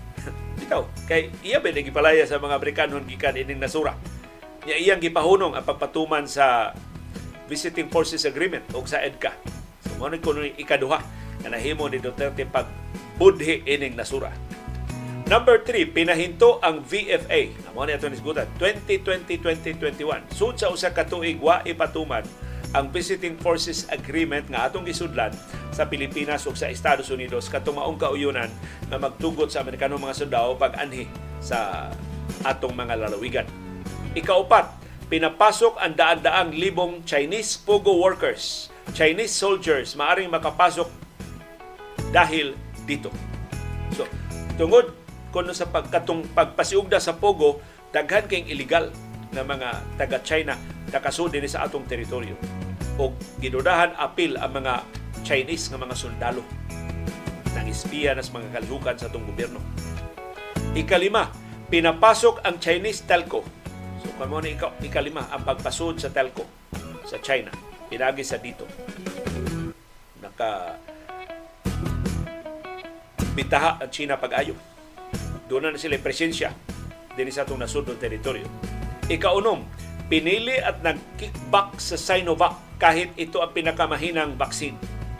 Ang Sinovac mao po kinak kinayan nga bakuna pero mo giuna ni Duterte og kontrata. Dako kuno kay kickback katong transaksyon na. Ikapito, pinatayo ang Chinese cell towers sa loob ng AFP bases. Mo gireklamuhan sa kasundaluhan nga ang ilang mga kampo mo gitukuran sa mga cell towers sa dito o sa China kahigalaan. Ikawalo, pinag-military training sa China ang mga AFP officers. Ang gibasihan niya ni kining na bisto nga mga taga PMA nga mga graduado gipatiwas pag-eskwela sa ilang kurso sa Beijing Military Academy. Amot sa ilang tuyo dito.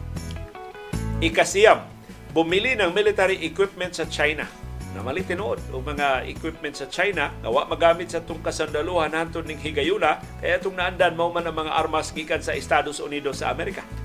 Lahi man kayo ang teknolohiya sa China. Duwa ka pusli kini mga nakumpra. Ikala po, minura ang European Union.